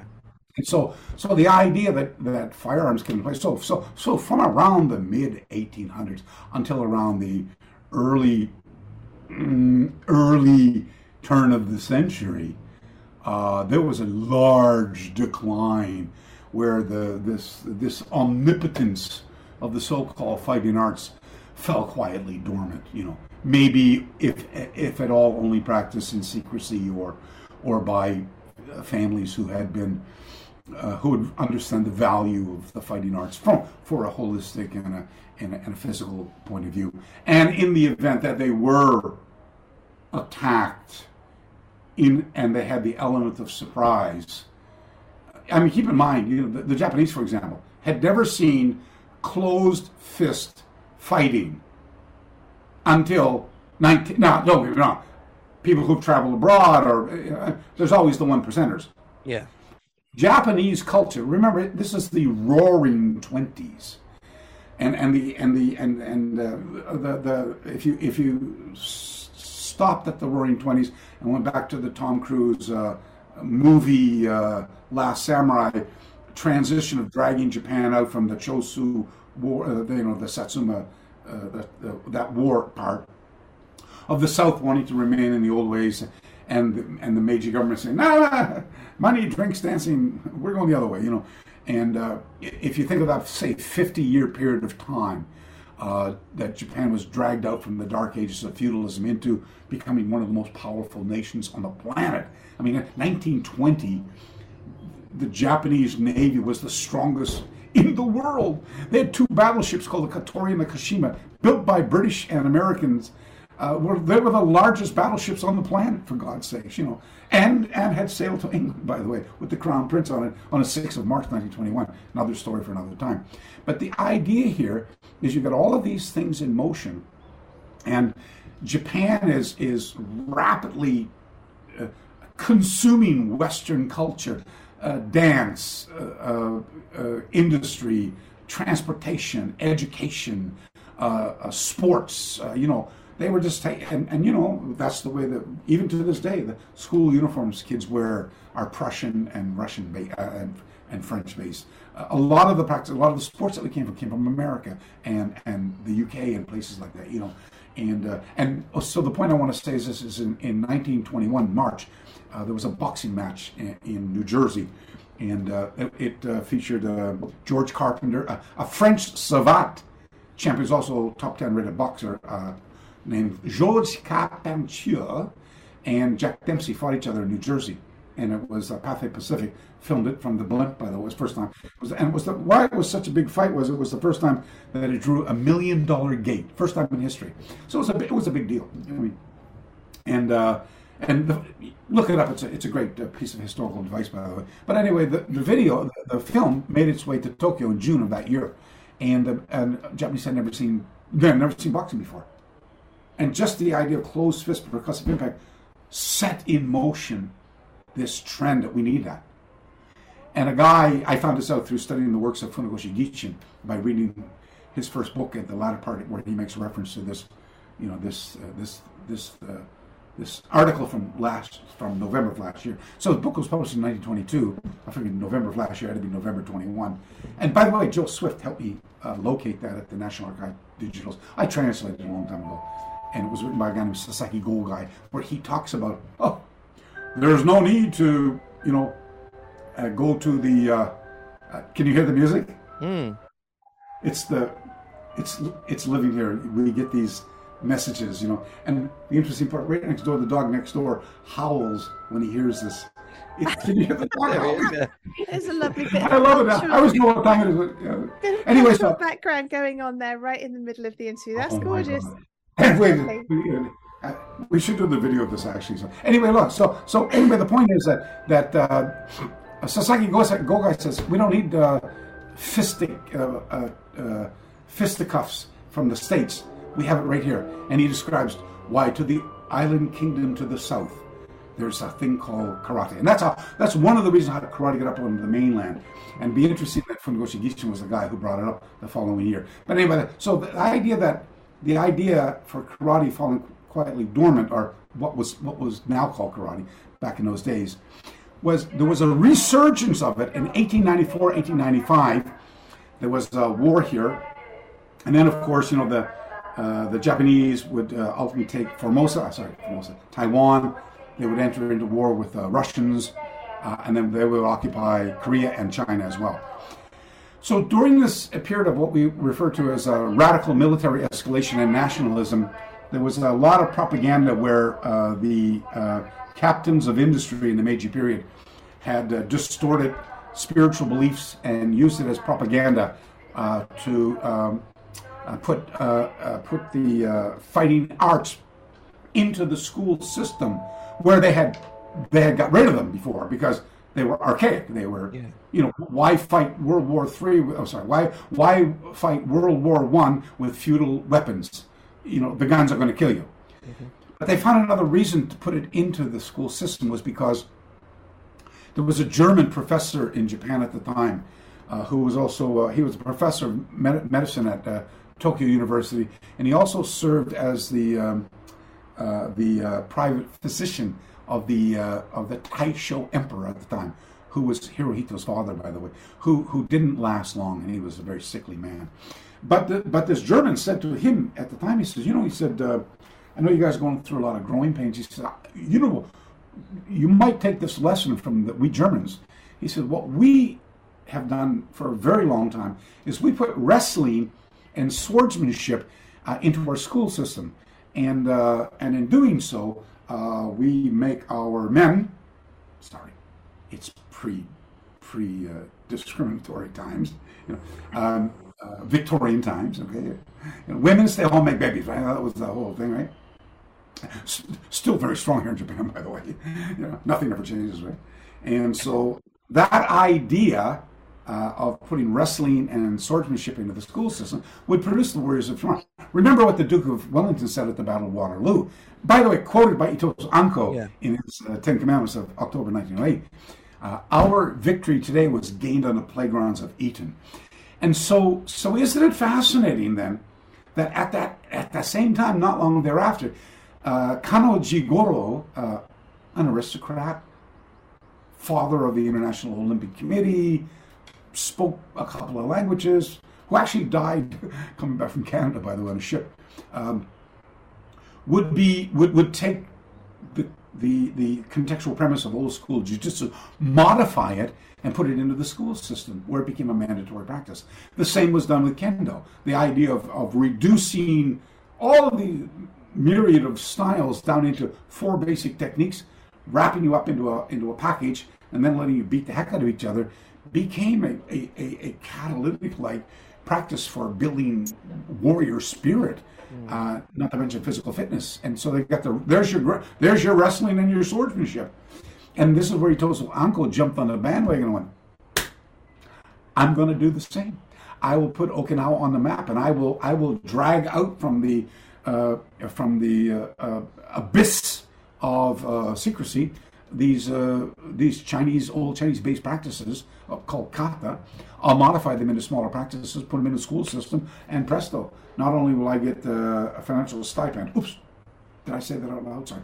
I will then help cultivate and foster uh, our value as Okinawa, and and so and and so that's what happened. And so you see you see the decline of a once omnipotent practice uh, forgotten in the sands of time, and then because of separate historical phenomenon uh, to do with firearms and warfare, and, a culture rising up from the ashes like a phoenix, to re-grasp the principles of what the mechanics of what that uh, those catalytic practices would uh, would uh, would afford, and then put it back into the school system. And uh, who who would know uh, what the future had in store for that warrior culture, uh, where a they, they would then subsequently be defeated, World War II, and yet the Japanese culture is so diametrically different to the two Western Jino uh, cultures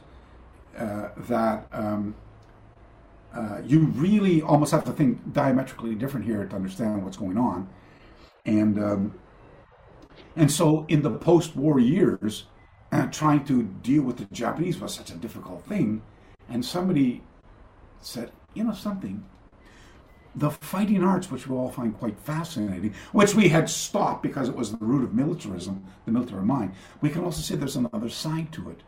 And this other side serves as a, um, uh, it, it's really a kind of a microcosm of the culture from which it comes, a miniature representation of its social values and, and rituals. And, and, and, and, and, and if we understand that, we can understand more about the culture. And in learning more about the culture through these arts, we can learn more about ourselves. And hence the term uh, art and science coming together to create this transformative like magic.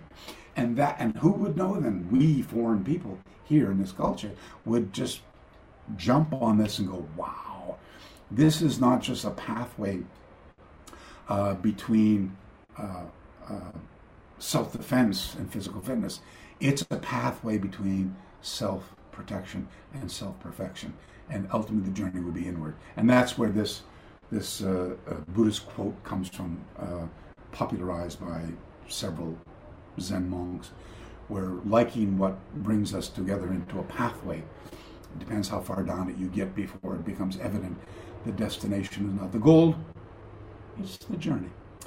And so, anyway, uh, going back to the point about the, uh, you know, the uh, what do I find beneficial about this approach is that, you know, others, uh, you know, uh, karate is often taught like this. You know, you learn this and this and this and this and this, and then you get a, pla- a foundation platform, and then on top, and you you reward it. You get a biscuit or a yellow belt or something, and then you know, then you get you learn this and this and this and a couple more things, and you get an orange belt. And and as you go up this big foundation, you actually are kind of learning less and less and less but reward it more and more and more. Does that make sense to you? That, that's, yeah, hundred percent. Yeah, it's a, I call it a pyramid based thing. Mm-hmm. And and my uh, particular uh, insight, and after uh, years of research here, uh, led me to see just quite the very opposite. For example, which was the real way it started was you learned a conceptual practice, an act of violence, and then another act of violence, and more and more and more. And here's how you uh, you engage to understand their uh, their uh, dangers, their their uh, platform, their dynamics, and from it, here's how you learn to embrace it. And here's the drill, and here's the back and forth, and here are the benefits of the back and forth. And once you get all the benefits of the back and forth, and you gain some functionality, you go to the next one, next one, next one. So just take that concept that I just referred to and multiply it across the spectrum of the 36 habitual acts of physical violence and the, and the many uh, variations on common theme until you get countless amount of drills. And then somebody said, well, there's too many drills, I'm going to remember it. Well, that's where this catalytic, like two person practice comes together. It comes in two parts. Number one, and I'll just finish this off with this. Number one is is you got the short two, you know, I mean, check, trap, and impact. You know, check, trap, and impact. So, so I get this back and forth, the hubud or something like that. They use it now. So I, he, he check, I, I, check it, I, I, tra- I, I, bridge it, and then I strike back. And then the strike leads to a grapple or a bite or tear or throw, a takedown, and it's all over. Okay. So, but I said, well, I'm not going to follow. I'm not going to do the takedown. I just want to do the reception and the entry. The, you enter, I receive it, and I want to just rehearse this a million times. So that's what you get this flow to back and forth. And once you've got that down and you've got it every way since Thursday with as many different type of people, big, strong, fast, all that, and you know maybe you don't get it 100% of the time, but you get it 89% of the time. That's that's functional enough, okay? Then you know move on to another's, and you always keep that practice. So now you get this very long line of practices. How then?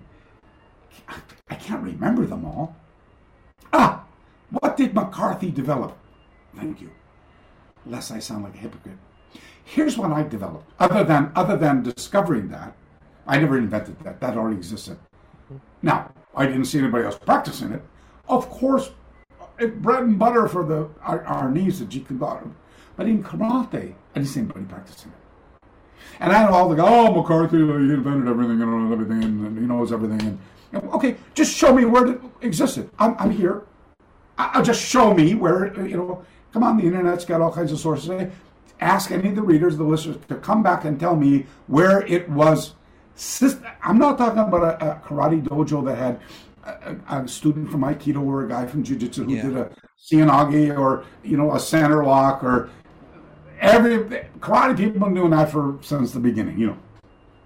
And I'm bringing something in from Aikido, you know, uh, Sankaku, you know. I I'm talking about the systematized uh, uh, pathway approach to joint manipulation, limb entanglement, blood and air deprivation, ground fighting, escapes and counters, joint lock, pressure point takedown, strangulation. That's what I'm talking about. And that's what I saw uh, brought together into a systemic platform for learning and teaching and progressing through. And then, so that you wouldn't forget them, I said, okay, I check and trap, and then I, I hit him, but he's not unconscious. So I sneak in and I slide a lasso around his neck, a, a rear naked choke or something. I drag him down, I make him unconscious. Okay, good. Well, that, that was that's you know that's a that's a reception that's a percussive uh, so that's a reception that's a check trap that's an impact that's a grab it's maybe it's a headbutt maybe it's a balance it's a lot of things at once. I said here's what I'm going to do. I'm going to separate these individual practices so I get uh, blood and air deprivation, uh, sorry, chokes and strangles, and I'm going to wrap dozens of them together, excuse me, into uh, a a rehearsement drill. That, so, so the purpose here is not to be able to learn them from the flow drill. Yeah. The flow drill culminates the, the, the, the, the lessons, the, the, the weeks, the months, and the years of learning 50, 60 separate practices. And it's kind of a, it's kind of a living encyclopedia or a living uh, mnemonic mechanism yeah. with which to reach into at any given time. Uh, I, uh, 12 chokes from the front with uh, bare hands and garment, uh, 12 from the back, uh, 12 uh, from on the ground. That's 36 chokes. I think that's enough, okay? the same with the joint, manip- joint manipulation, limb entanglement, pressure points, escapes encounters, counters, percussive impact, receiving. Get, so, so I get these seven sets of drills, hundreds and hundreds of techniques. And the guy says, oh, and I always laugh at my teacher. Oh my God, Nobody would ever do that. you know, I always laugh and say, and I'm looking at the homicide report of physical violence uh, and, and, matching it beside the uh, uh, the um, forensic report, and I go, Jesus, what happened there? Well, you know, the guy was at his ATM machine, you know, and he was putting his card in. His pal was with him, and some guy come up and they, they didn't take him serious. And the guy was going, you fucker, boy, you fucker. And then it was a, a shove, a push came to shove. And, and then all of a sudden the guy banged one guy's head into the, the monitor of that. And he fell unconscious. And, and, the other person was so frightened to death, they didn't know what to do. And, and the guy came out and they smashed him 20 times and they choked her to death. Okay, that was my point. Well, how do you deal with a choke in your style? Oh, we don't do that. The referee will break you up. You know. What I mean? So I have to make light of it because it's, it's you know on the one hand it's so silly, and then everybody else. And today, you know, you know what's the, what's the uh, thing today? The there's that Russian quote about ambition. You know, today everybody's so ambitious, and you know, ChatGPT you could find an answer for anything in, in a second. You know, and I always I love it when I see. I think, geez, I I did a lot of you know footwork and moving around to learn this stuff, you know. And then today, the guy's 19 years old, he knows everything. And I said, How did he learn that? You know, he goes, and he goes, oh, just a minute. What's your, GPT? What's it? Ah, yeah. And the Russian quote goes something like this: "I we're not concerned with where he's going. We know where his ego is taking him. It's his past that keeps changing, you know. And I see that all the time, you know, about uh, now we get this, now we get this, and so on. So the flow drills, very important, but in context. You can be said. Now I, I I've even seen people doing my flow drills, uh, my the ones I systematize, and and I just sit back and shaking my head, going, "Oh my God, they're terrible," because because now now they become so non functional. You know, they're just doing. It's like you know they're doing push, showing him pushing up. Yeah. Yes. They're like, oh, That's not so. Oh, did you feel the energy? I said, you know something. You the, the pushing hand drill is meant to be a shove. You, you're defending yourself against a shove. The reason why you're doing it uh, slowly with energy is to feel the trajectory, get the sense of the, the Yeah. adhesiveness, and what would, how do you turn your body, and how do you redirect the flow of energy, and what would you do if then you traffic you're going to hit type of thing, you know? But all of a sudden, the flow becomes on the holistic feel of the energy over the functionality. And I just look back and I see, it's funny. I, I don't think I'm that old. I am really old, but I mean, I don't think of myself as being very old in my brain anyway. And uh, but I'm watching this go by and say, this is where we were 30 years ago. We're kind of back at the again. And everybody go, oh, this got it. I, I had a. We're talking about this book that I'm translating, right? I made a thing just the other day, and I made a couple comments on it. And this guy from this style, this can-based style, wrote to me and he goes, "That's wrong." And I went, "Why?" He goes, "Because my teacher said so." And I went, "Is that right?" He goes, and he goes, "I'm Okinawan, and my teacher's teacher trained with Kyan, and that's not the way." And I went, "Really?" And so I wrote back to him in Japanese, dates, name, people, places, events, focusing on functionality to show him you're incorrect. Yeah. He he uh, deleted and blocked me. Wow. So that became more important than the truth type of thing. And I see that I see that all over the place. Yeah. Yeah. So uh, I was a pioneer in the analysis of application of traditional kata. Thank you very much. I, I I'm going to tell people you said that. Okay, I'm, I'm, gonna, I'm not sure that that's true because I know we've all been looking forever type of thing. Um, but yeah, I see people who are stuck on the the so-called analyses uh, program. And by the way, Yeah. ju- just as sorry, yeah. No, I was just going to say that uh, there seems to be kind of two streams of of that now. You've got the people who have done that and are practicing it, like like your groups. You know, you've done the analysis. It's time to practice it. Get on with it. But I do still see a lot of just yeah analysis. Who's who's it said analysis paralysis? I think I heard. It's just stuck stuck on endlessly analyzing the same thing.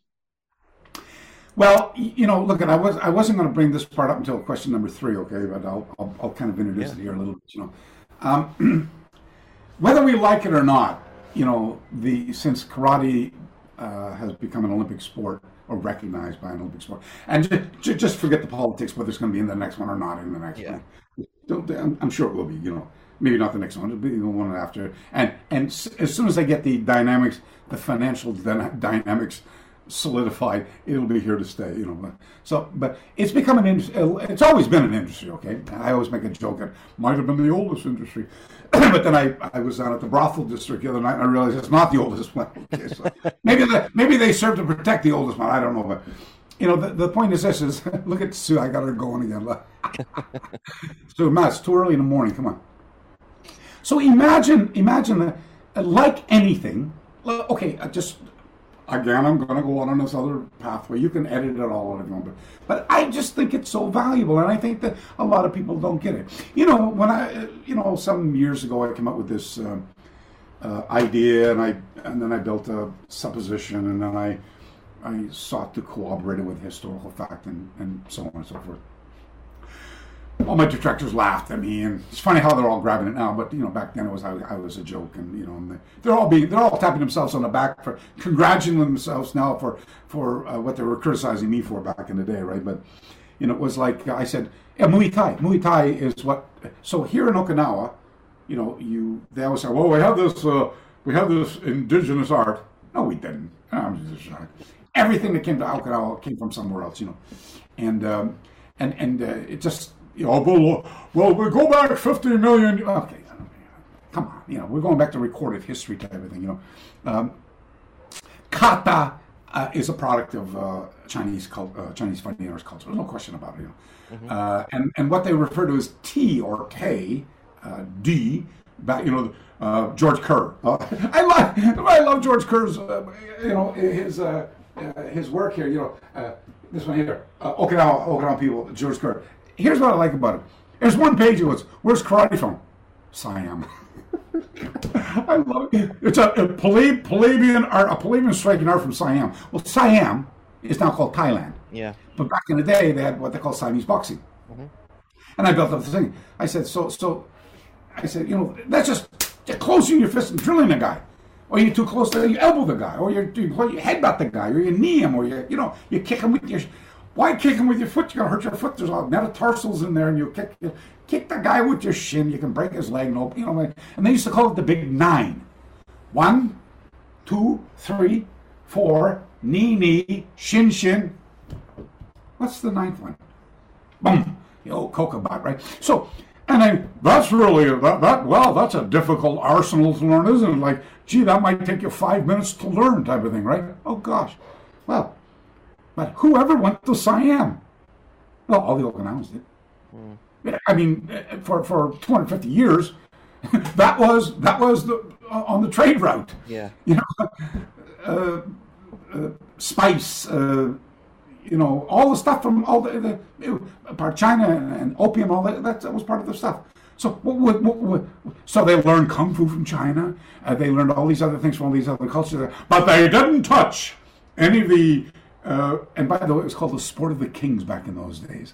Very, very popular. And if you look up the history of a Muay Boran or Muay you'll see, uh, especially with the skirmishes between the Burmese and, and the Saronian back in the day, they even had a thing where you know, like if you got captured by the, the bad guy, uh, bad guys, you know, the, the, the opposing force captured you or vice versa, uh, you know, in, in, addition to taking the women and the children and, and your weapons and your wealth, they take some of the, any of the warriors, they take them back to the culture and keep them in a cage for a couple of days and then go out and say, look, if you can beat uh, uh, 10 of us or so in, uh, you know, hand-to-hand combat, you get your freedom.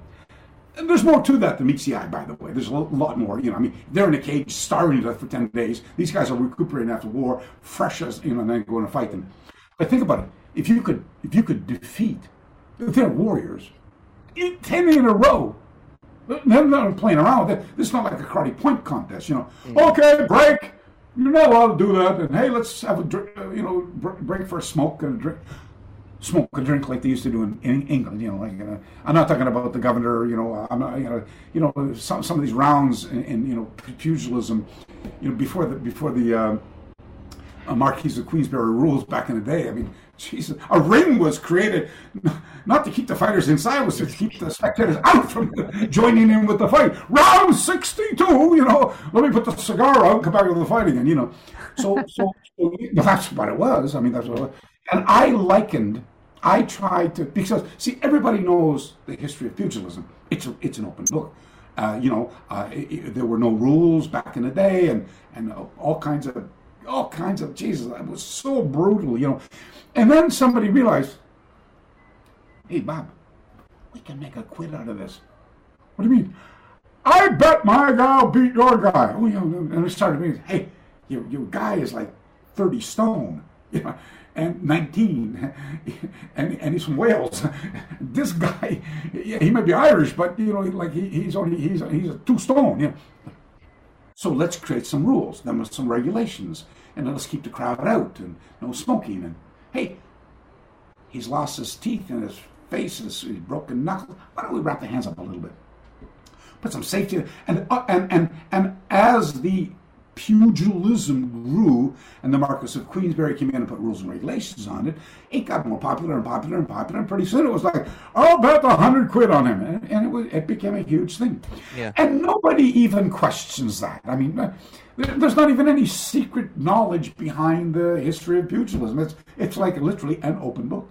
Mm-hmm.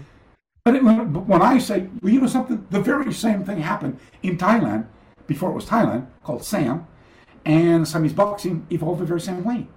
And back in the day, it was wild, the Wild West. And then as soon as somebody said, I can make a quid, uh, I can make some gold from it, somebody said, oh, wow, and let's start making. And it evolved the same way until it became a systematized methodology. Yeah. And so, and then, and I'm saying, you know, during these pre-formative years, you got Okinawan merchants sailing to Southeast Asia and China, Middle Kingdom, and what they were in port for a month, two, three, four, whatever, or, or maybe even they had their own little tributary stations there, you know, like the Ryukyukan and Fujian places like that. What they they weren't learning that, especially guys who were who were part of say the security team or something. Yeah, look, we're going to do everything. We'll go to the brothel, going to drink a lot, party, but I don't want to learn anything more about fighting that might help me progress. You know, of course. And so that idea of learning how to put that together, that so I wound up in the end studying that history implicitly and bringing together this idea of taking what what, what are the what are the ba- what are the basic uh, tools of percussive impact at a range where you can strike a person, and not way over here where I throw throw an arrow at you or something like that. But just you know, kicking, punching, trampling, grappling distance. Let me focus on those areas and, and what tools of impact do I need to learn to receive for the purpose of capturing and responding to it. And then how about learning, actually learning them yourself? I mean, I, I, I, I've talked to people in karate, they've never done an uppercut in their life. Okay. Yeah. Okay, I, I you know, my Shotokan people don't know uppercuts, you know. Or, or, you know, a Shuto Uchiuke, they, they, don't do that in Goju-ryu, you know, they don't have a Shuto Uchiuke. And at the same thing, the, the, the, uh, you know, the, uh, uh, the Shotokan people don't have, they don't have a kake, you know. Mm. And so, so there's lots of, you know, we don't do that because it's not my style. And by the way, just one other thing that I'm talking about this here point is, you know, if it was just about fighting, there's no need to learn karate in the first place. Karate is actually not probably a very good thing to learn if you want to learn how to fight. Uh, Lenny McLean's my hero, man. Lenny, good governor, you know, and uh, and uh, you know, and and I was I've been a long I was a fan of his long before Lock, Stock, and Two Smoking Barrels. You know, what I mean, I knew knew his story and and, yeah. and you know, through my association, I'm not going to mention this guy's name because he's a bad guy now, but through my association with this one guy, Terry over in uh, there, I, I, I met some other guy, Roy Shaw and people like that who were yeah about these guys. You know, I, I had some great conversations about how it all worked and stuff like that. And you know, it's it's it's interesting that you know karate has this uh, hermetically sealed uh, uh, uh protectional wrap around it, if you will. That oh, it has to be this way, it can't be that way. You know, you can't do that because that, that's not about karate. And the other guy said, I said this: if it's just about fighting, then you don't. Let's just forget about talking about karate because there's better things to practice if you want to do the so-called fighting part. I say I'd recommend you maybe do uh, boxing or Muay Thai at the latest, and wrestling or some type of form of. I'm a catch wrestler, so I would say I would do I would say catch wrestling over BJJ any day. That's that's just that's just me, okay? Because it's been around for so long and, and it's got it's got all that dirty tricks you can possibly imagine. And it's not a sport, you know, so I can bite, eye gouge, you know, all those the things that are necessary in creating anatomical vulnerabilities in, with which to exploit through uh, through uh, pain withdrawal reflex action. You know, and so, but but that's not what we're talking about. We're talking about the art of karate as concealed inside kata that had been handed down uh, like um, uh, time capsules, if you will. And that's why I thought it was always important to uh, learn the oldest uh, and most original version of the kata uh, because it would then serve as a kind of a template with which to uh, look at how these acts of physical violence were negotiated back in the day. Mm-hmm. And then, of course, through a contemporary lens, and remember, uh, I'm, I'm, a great student of uh, uh, cultural anthropology, and Joseph Campbell was one of many mentors who spoke very loudly to me through his work. And speaking about tradition, he said something like, uh, every generation produces innovative minds who, in an effort to keep their traditions a living experience for the community that they serve, find reason with which to uh, reinterpret the common principles upon which it rests. And in doing so, and in spite of the lip service paid to, oh, my style's better than his, it's just more innovative ways of doing the very same thing. The choke never changes. Uh, the mechanics you use to do whatever it is, they're not going to change. But you might not be the same as the guy uh, uh, next to you uh, in size or intensity, and and this becomes a variation on a common theme. How does Sue negotiate that act of physical violence compared to Greg against me? You know, and so and and and you know, there's always this right. There's always you can do this, this, and this, and that doesn't work. You shift over this because because you've done that so many times in two-person drill training. You know, like the free engagement. By the way, yeah. I'm sorry, I forgot, I forgot about you know once all the um, ritualized templates have been practiced and you've, you've gained your functionality and then you train with everybody forever until you work out all of the failures and mistakes and and they they become practices. You you know you can now duel. You, hey, we only got twenty minutes. Let's duel. Oh, let's do sa- saber or rapier. Hey, what are you doing? We're just dueling back and forth. That's my idea. It's like a BJJ guy. Let's have a roll. We've got twenty minutes Yeah. and ten guys. Okay, so it's one it's a one guy uh, for every two minutes or something like that, and just uh, tap when I get uh, tap, keep rolling, keep rolling. Why can't you do the same thing? Stand up, crossing hands. I think you can. That's what we do, and that's why we do our kakidameshi. That's what we do, and you know we're shoving, shoving in, and there's this, you know, there's a kind of a a, a warriors a warriors uh, agreement between both uh, players. I'm not going to try to rip your eye out if I can. You know, it's nice. I'm going to put my thumb on my eye if I get an opportunity. If you if you bear hug me and leave my hands free, I'm gonna I'm gonna uh, stick one thumb in your eye socket while I pull a cheek with a fish hook on the other one, just to show you I can do it.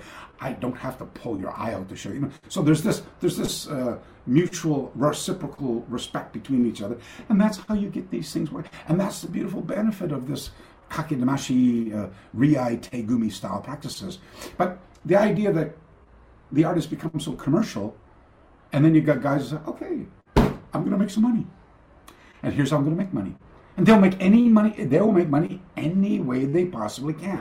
And because of that, you've got everybody and his brother. And you got, there's a whole, there's a whole slew of people who believe, you know, in the pressure point and think green and touch me in four, four places. You know, well, of course, this is before he'll sucker punch me in the face or king me, you know. That will never happen. And, and there's there's a whole slew of people who believe that. They, they, they believe it. They'll argue uh, until uh, forever. Either way. There's a bunch of other people who say, there's no such thing as bunkai. And there's the group of people that just say, I'm analyzing it. I'll come back to you later. You know, and then there's people say, you know something? The the chain is only as strong as its weakest link, and and uh, this continual, incessant analytical process has has run its course. This works. I'm sticking with that until it doesn't work anymore you know. And so you got all of these different mindsets and you got somebody on top going captains of industry uh, we, let's call it we're the goldman sachs my son can't hear that. he doesn't work for them anymore so anyway, you know they're the devils in disguise right they they fund both sides of the wars and all this don't get me started right but you know they they they don't give a shit about who you are where you come from what your spiritual religious political beliefs are. they don't care about money. That's as simple as that. And where they, they, they don't go, oh, this fifty dollar bill came from the ISIS. I don't want it. You know, they just go, it's a fifty dollar bill. I'm going to put it in my bank account. And so, so anybody selling karate, they're going to have the best. Their, their story is going to support whatever it is they're, they're marketing. I'm marketing traditional Shorin-ryu, Goju-ryu, whatever it is, and we do it this way. And if you don't do it this way, that's not the right way. And so, I, there's nothing I can really say about that other than that's just that that's just the way things are and and so uh, uh, when do i feel it's time to move on that's a difficult question to answer if you're with a group who are not moving on. But you know you want to move on but they're not and they're maybe going to give you some issues if you question that uh, that uh, transition. And so, you know, how do I find a group that, you know, how do I find a group that thinks outside the box, or, or, or will find uh, that being outside your comfort zone is the pathway that you should be on, and and and when you start feeling that you're comfortable, get the hell out of the dojo, get into another place or something like that. Unless, of course, you're not practicing karate for that. I'm practicing. Uh, you know something? Look at this. Here's my gun. Uh, There's my self-defense. I'm practicing karate because I love the cultural heritage. Yeah. It's a cultural recreation for me, and I love uh, going down to the dojo. And I know we're gonna do a few minutes of uh, clearing our head meditation, whatever you want to call it. We're gonna do it either Japan. It's a formal bow, in Okinawa it's an informal bow. We're gonna hit the makiwara. We're gonna do some hojo undo. We're gonna do some, you know, two-person drill. Might do a little bit of light sparring. Uh, we're gonna do a stretch, cool down, and then we're gonna go for a drink, hang out, socialize. You know, that that, that, that that's about ninety-five percent of what goes on here. By the way, you know, Yeah. that's cultural, and, and, that, and nothing wrong with that. By the way, I, I, I absolutely love that. I mean, look at me, I love that. But I'm just uh, from a functional point of view for the kata port part, and. Uh, at one at one junction along across the spectrum of someone's practice life, if they're ambitious and they're inquisitive and they want to know what these moves mean. Um, I better not. I better not say. Okay, I will say. It. No names. A young man approached me not so long ago through correspondence, and he said, he didn't say, I think I have. He just said to me, he said, I have discovered where no one else has the secret meaning of all the katas. And uh, I've, uh, I've fused them all together, made a single cut out of them, and I'd like to send it, send you a videotape of me doing it. And uh, anyway, anyways, uh, just, you know, I'm trying to be polite, you know, but it was just like. You don't need to be polite. It's fine. Wait, no, I have to. He, he's joined my group now, by the way. Oh, okay. I'm still, I'm still working. I'm still working on him, by the way. I'm still, I'm still trying to see, get him to see the light. You know, I, I gave him a little bit of Kool Aid, but he's not drinking too much of it just yet. You know, and, and uh, you know, so. But anyway, but I, I'll tell you, he just, he really believes that him doing this. And I said, said, I said, and by the way, a joint lock is a joint lock. A punch is a punch, and and he does them as well as the next person. You know. And and you know he had a kind of a Kyokushin background, pretty good stand-up fighter too. I mean, watched him in competition. I don't think it would take much of a stretch to make the transfer from that into the real fight. You know, if he wanted to fight guys, he's pretty good like that. And he's young and strong, and he's very determined. And, and you know, but he's very, very naive. And and you know, and he says, you know, the guy throws a punch and and you know, and, he, and, when he's demonstrating, he goes, the guy's always the guy, and the guy always throws the punch like this, you know, or he, or he attacks like this, or you know, and it's again, it's passive resistance, and the guy waits there, and, and you know, there's no engagement, there's no reception, there's yeah. there's no aggressive resistance, and there's a and there's a lecture, a dissertation behind all the things that are going to happen, you know, and, and the things that are happening, the, the balance displacement, the entry, it's, it's all perfect, right? I'm just saying that at the, the moment of engagement. you, he'd never get beyond that. And, and there would be no need for a follow up because he, he'd be unconscious or, or yeah. harmed at the very least, you know. And I see that everywhere. Everywhere. Well, I got a new DVD out. So when the guy attacks you, uh, let me, uh, up, up, up, or, or they, always, they always say it online. Uh, I'm just doing that learning speed. I don't want to do it too fast. Oh, please go ahead. I don't mind. Do as fast as you want. I, in fact, I'd love. I'll pay you money to see it fast. You know? And and and and there's a there's a you know a 12 point dissertation behind what happens after you think gallbladder 35 and put the tip of the tongue on your roof of your mouth and, and they go off this and I, you know and then of course the other the you know the other the other side of that spectrum is is uh, you know there's the MMA guys and there's the BJJ guys and and the kakuto, is the you know kakutogi is a Japanese term which means it would mean it would have meant what mixed martial arts meant before the development of the UFC. UFC was developed uh, in 1993 uh, with the Gracies, and but kakutogi existed here uh, from the 80s uh, with guys like Sayama Satoru and mm-hmm. you know Rings, Pancrase, uh, Pride, you know so on. So anyway, so um, when's the time to move on?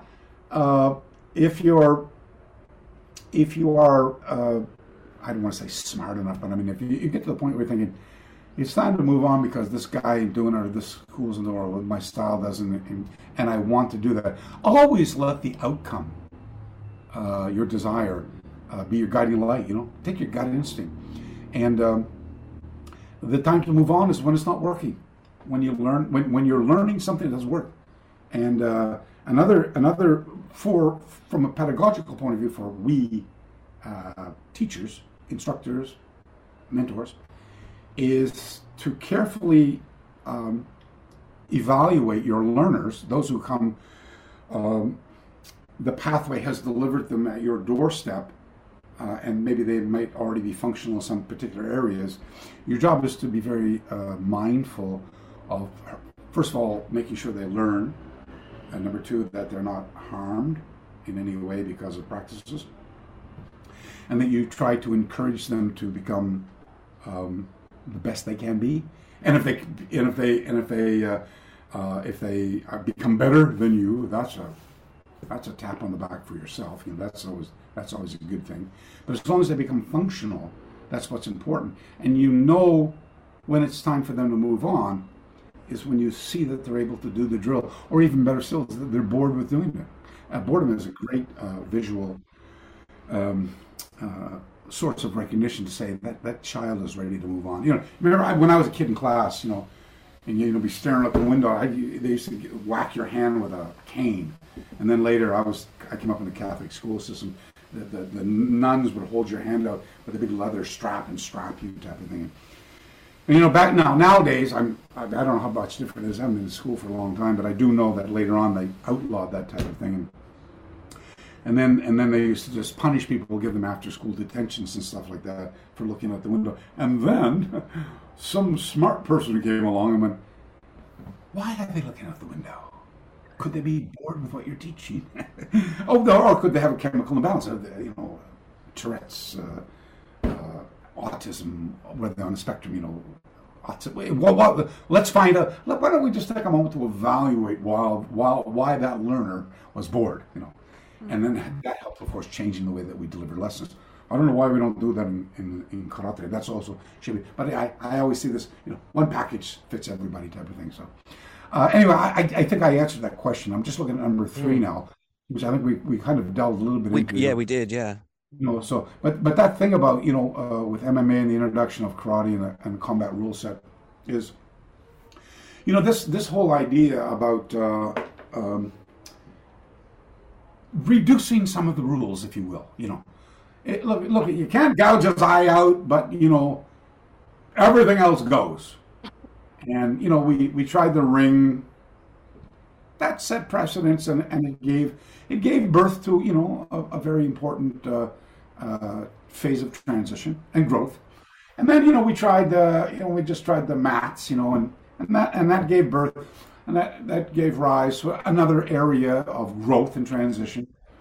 But again, it was it was rather limited. Now then we then then the, and then the the octagon came out. You know the cage and you know 93 was the of course we saw it earlier with uh, you know Chuck Norris's movie The Octagon, and, uh, but now now now the idea of you know the cage, and that and that gave another, and it gave growth and direction to you know I run up and jump off the cage and give you a Superman punch. Yeah. Who who would have ever thought of that before? You know, but and some people could actually do it. You know, and and so uh, you know each uh, uh, uh the development of each uh, arena gave birth to uh, other areas of interest. And now, of course, karate combat, where they're they're not in a cage, they're not on a platform, they're kind of in a gully, so to speak. Yeah. You know, you can't fall outside of it. You know, you can't climb out of it. It's okay to hold on to the side of it because nothing to hold on to. You know, and uh, and you know, it's a different gear. They're trying to promote more of the karate type look.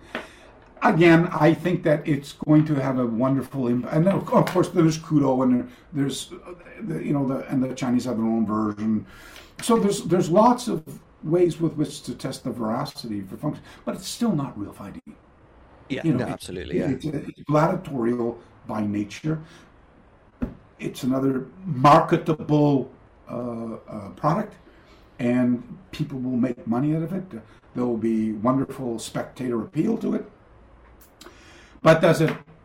And and, and I think and I and I think that in any any practices which cause or compel a learner to uh, draw their attention from what they're looking at, from inside that little area that they're looking at, and get outside it, outside the comfort zone, to look at its dynamics and contrast it with what they're doing in an effort to help grow their understanding of something.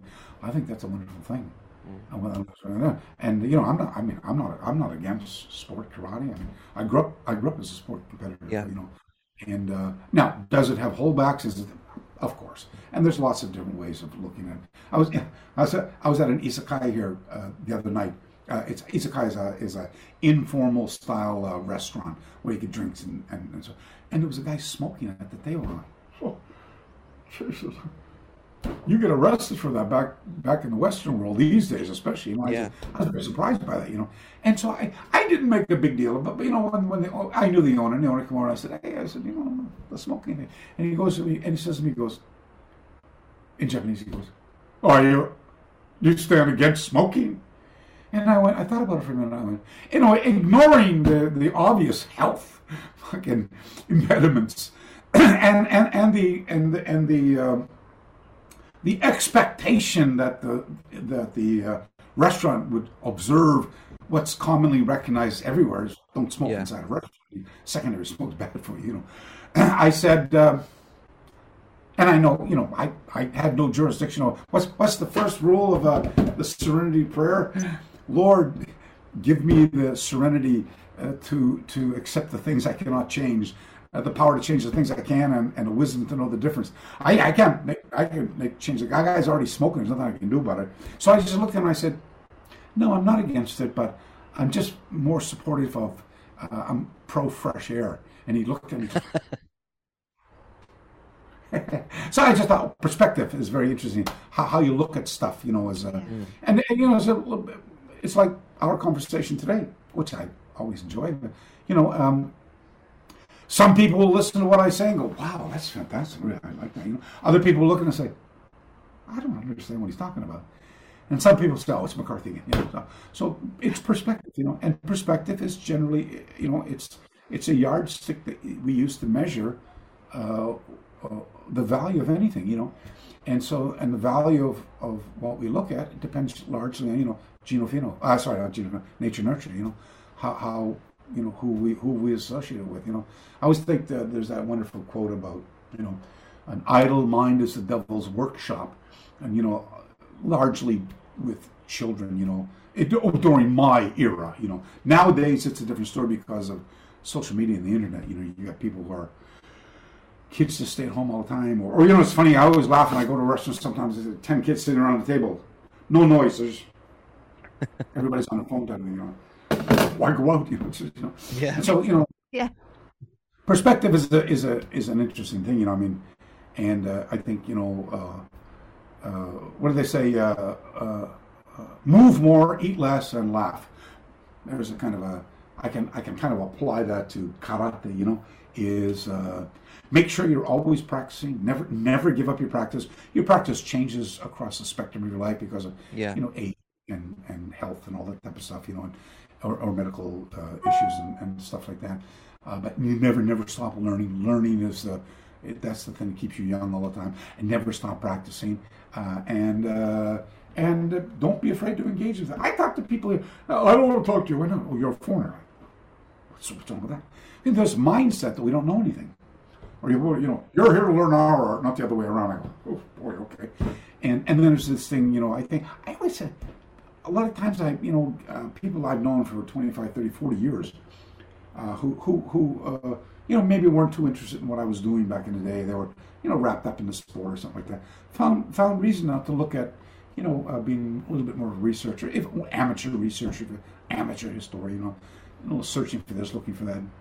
Jesus, all of a sudden I feel I feel I, I can't talk to them anymore. It's like it's like uh, they're in competition with me or something, or or I'm out, or it's this it's a competition. I, and I go, let's just. I get I, people come here I've known for years, you know.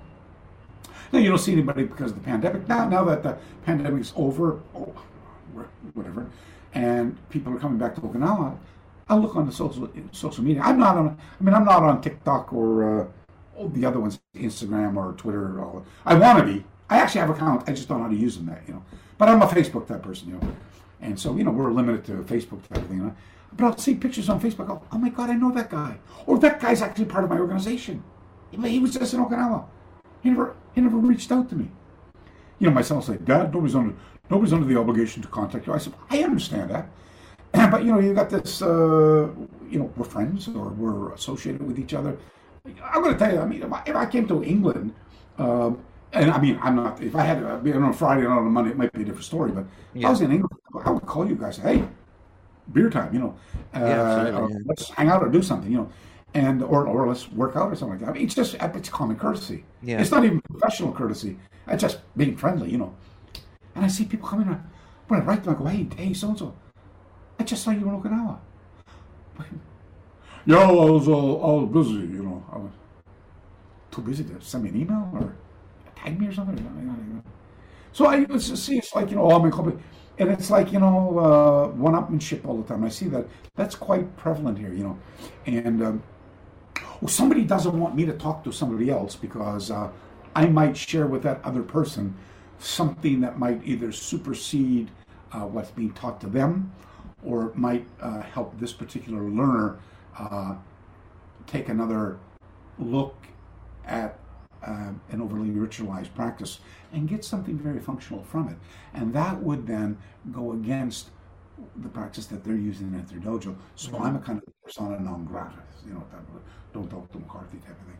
And, you know, I've always stood in opposition to that type of thing. You know, I stand in opposition mm-hmm. to lots of stuff, and you know, it, it, tends not to make you kind of a popular person after a while. And, and I realized, you know, what's the expression? When I was young, I used to really be concerned what they were saying about me, you know, because it was never true, right? You know, and then when I get older, eh, not so much. And now I just, I don't give a, I, I don't care really, but, but, but, but I kind of take the opposite.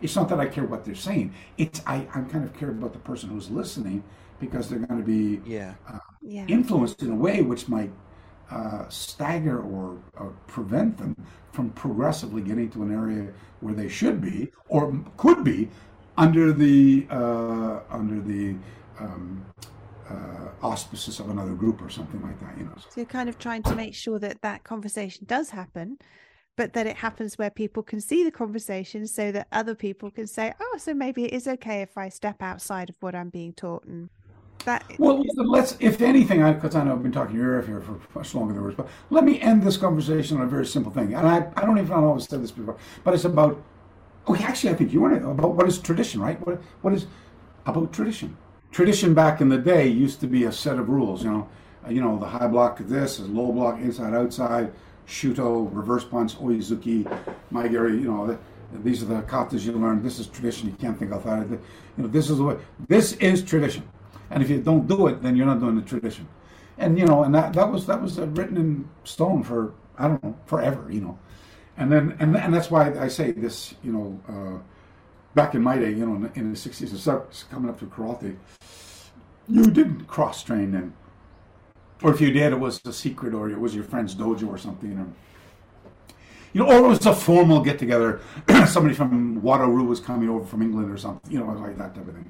You know, and it was all a you know, a special function seminar or something like that, you know. Yeah. And, um, and but through my uh, historical studies and uh, my look at uh, culture, and not just this culture, it's funny, you know, Joseph Campbell wrote a wonderful, uh, he wrote many books, by the way, cultural anthropologist, uh, but a book that he wrote called A Hero with a Thousand Faces, uh, which talks about God, really, you know, and, and God, God is in every culture. Might be under a different name, it might have different powers, might be different benefits of being part of that particular religion, but God exists, you know, and, and whatever form it is, you know, everybody, every culture has their own version of that type of thing, right? And, and so I liked, I liked his work very, very much. And the, when I used to read his books, the words uh, uh, became concepts, and concepts became uh, uh little visual uh, concepts for me that jumped right off the page, and I, I just was so moved by uh, Campbell's work. And anyway, and from him, what I got was this: tradition was a process, a, a mechanism. It wasn't something chiseled into stone tradition was about oh yeah and, and, now of course we now now we know there's uh, Jean Gilles the, the, there's the Frenchman and there's there's um, uh, the uh, um, I forgot I forgot the tip of my tongue the Zen monk. Uh, who's you know uh, the Frenchman always says you know tradition is not about uh, keeping the ashes in a box, uh, and the other one is about not blindly following the master, but continuing to seek out what the pioneers were seeking. Mm-hmm. So in that vein, in that sentiment, tr- to me, tradition is about continually um, uh, looking outside the box uh, and seeking better ways of uh, getting the tradition to function for you. So it's not threatened by um, stagnation. It's not threatened by um, this inflexible uh, conformist mindset that says don't change anything. Because change is the only one thing that is inevitable in life, and perhaps even in death, is the idea that everything changes. Mm-hmm. And so what are the parameters of change? Well, we know that the acts of physical violence, they are perpetual, timeless. They're not going to change unless you grow a third arm or something like that. You know, the two-handed strangulation, the bear hug, and so it, it, they work according to these methods. And our and our uh, ability to respond to them requires this, you know, this learning process, of course, you know, until it becomes uh, spontaneously functional for us. And uh, so how? Uh, so so you know, I mean, look at the we look at say progress. We were talking about sports, karate, and the Olympics. Look at the 1936 Olympics, for example. There was a, a American girl won the gymnastics uh, gold medal. Her name was Julie Mills anyway, she had her her front her her tumbling routine was a. by the way, you know, I, will tell you how old I am. I remember Olga Korbut and Nadia Comaneci. You know, uh, you know, when they were 12 years old and, and, and this this tall, they were doing, and that's like 40 years ago. They were doing like uh, round off, flip flop, uh, back double uh, uh, layout, twisting somersaults and punching it back into a front summy with a full twist and doing stuff, just mind blowing stuff. what they're doing today is even more awesome. Julie Mills did a round off, a cartwheel uh, into a front somersault. Mm. Uh, sorry, sorry, sorry, into a back walkover, ran a few steps, and then did a punch front somersault to her gold medal routine, by the way.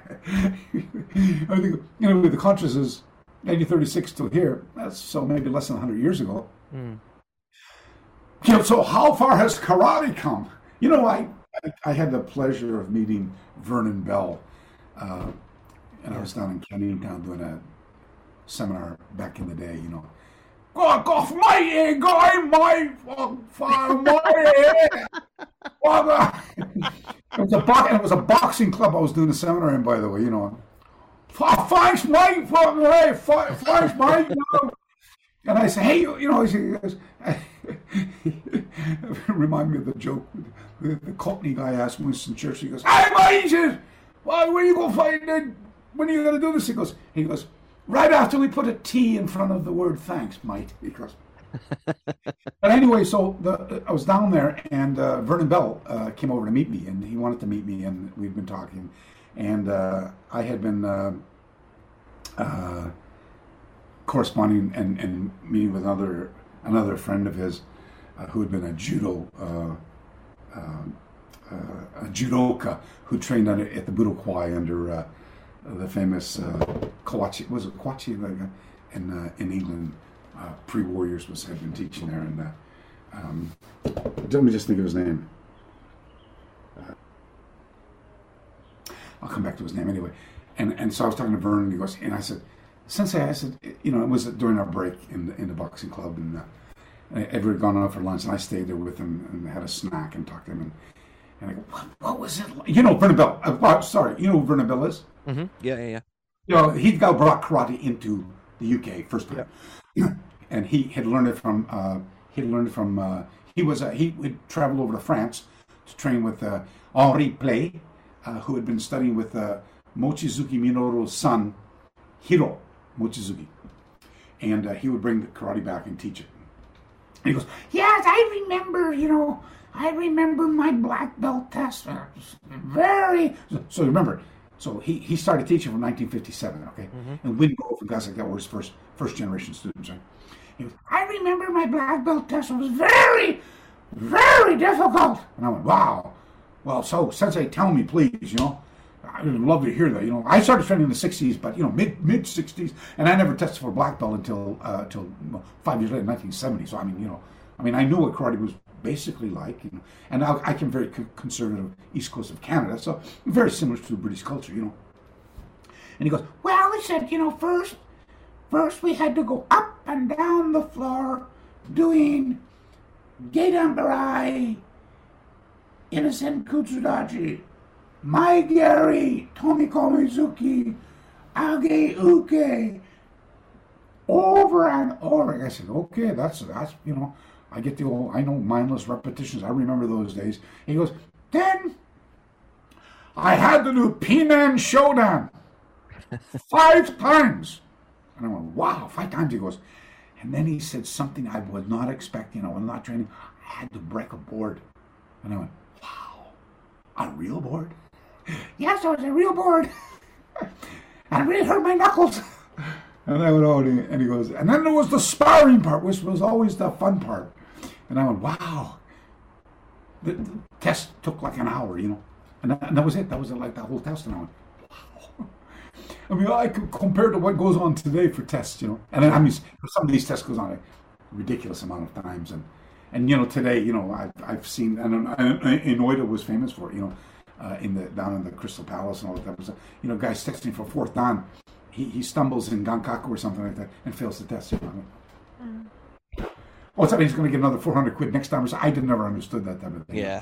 It's fascinating to see what what's tradition, what was tradition at one point, mm. what is tradition now, yeah. and what's going to become of tradition later. And that's why I think that that, that uh, uh, uh, idea of firmly grasping an understanding of what tradition truly mm. represents. The problem with that is this: is that if you're if you're part of a group, an organization, or an association or something like that that says, you know, this is these are the parameters and you're not allowed outside them. Those are fighting words, you see. So, and if you think of tradition that way, but you're inside that box, you're not going to be there long, or they're going to put you out, or they're going to, you know. Uh, do you remember I in our interview years, I always talk about uh, an interesting uh, cultural phenomenon here in Japan called. Um, it's how they keep people in line here. It's how it's how it's how you remain conform conform in this culture. Uh, it's called uh, the the uh, the proverb is is uh, deru kugi wa utareru, or or they they can change the word kugi for kui. Kugi means nail, which they use these days. Kui means peg, which they used back in the day. So deru kui or kui wa utareru means uh, if there's a if there's a if a nail is protruding in the floor, then you know you you you you push it back down again, right? And but if it keeps popping up again, and you push it down and it doesn't stay down, you pluck it out, right?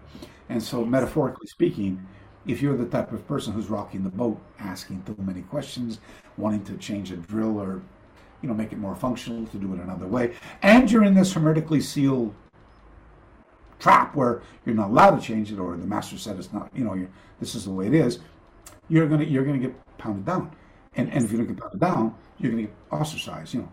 Yeah.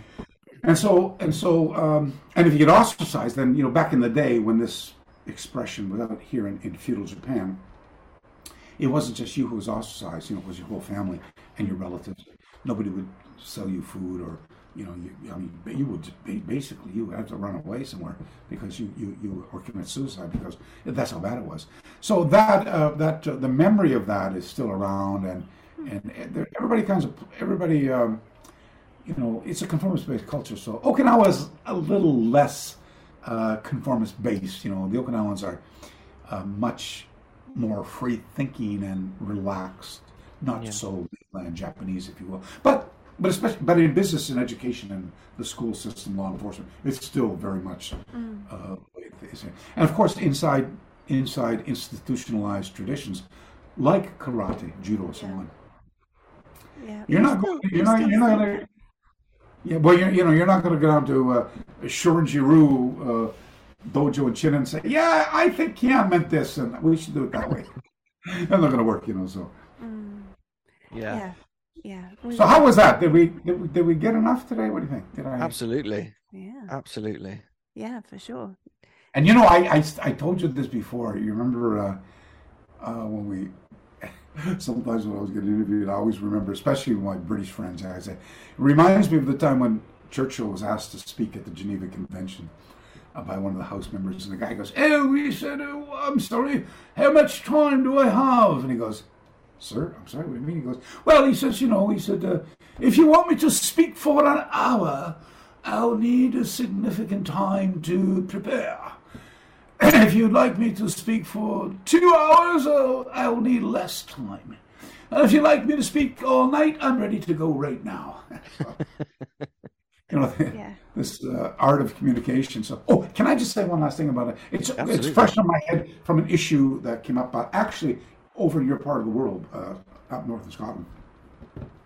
About seminars, you know, for example, and seminars. I got to, you know, today it's. A, I mean, I thought uh, I added them up before the end of the, uh, you know, the. I actually I had to cancel a whole pre-booked year of seminars back in 2019. I already had my airfare paid for.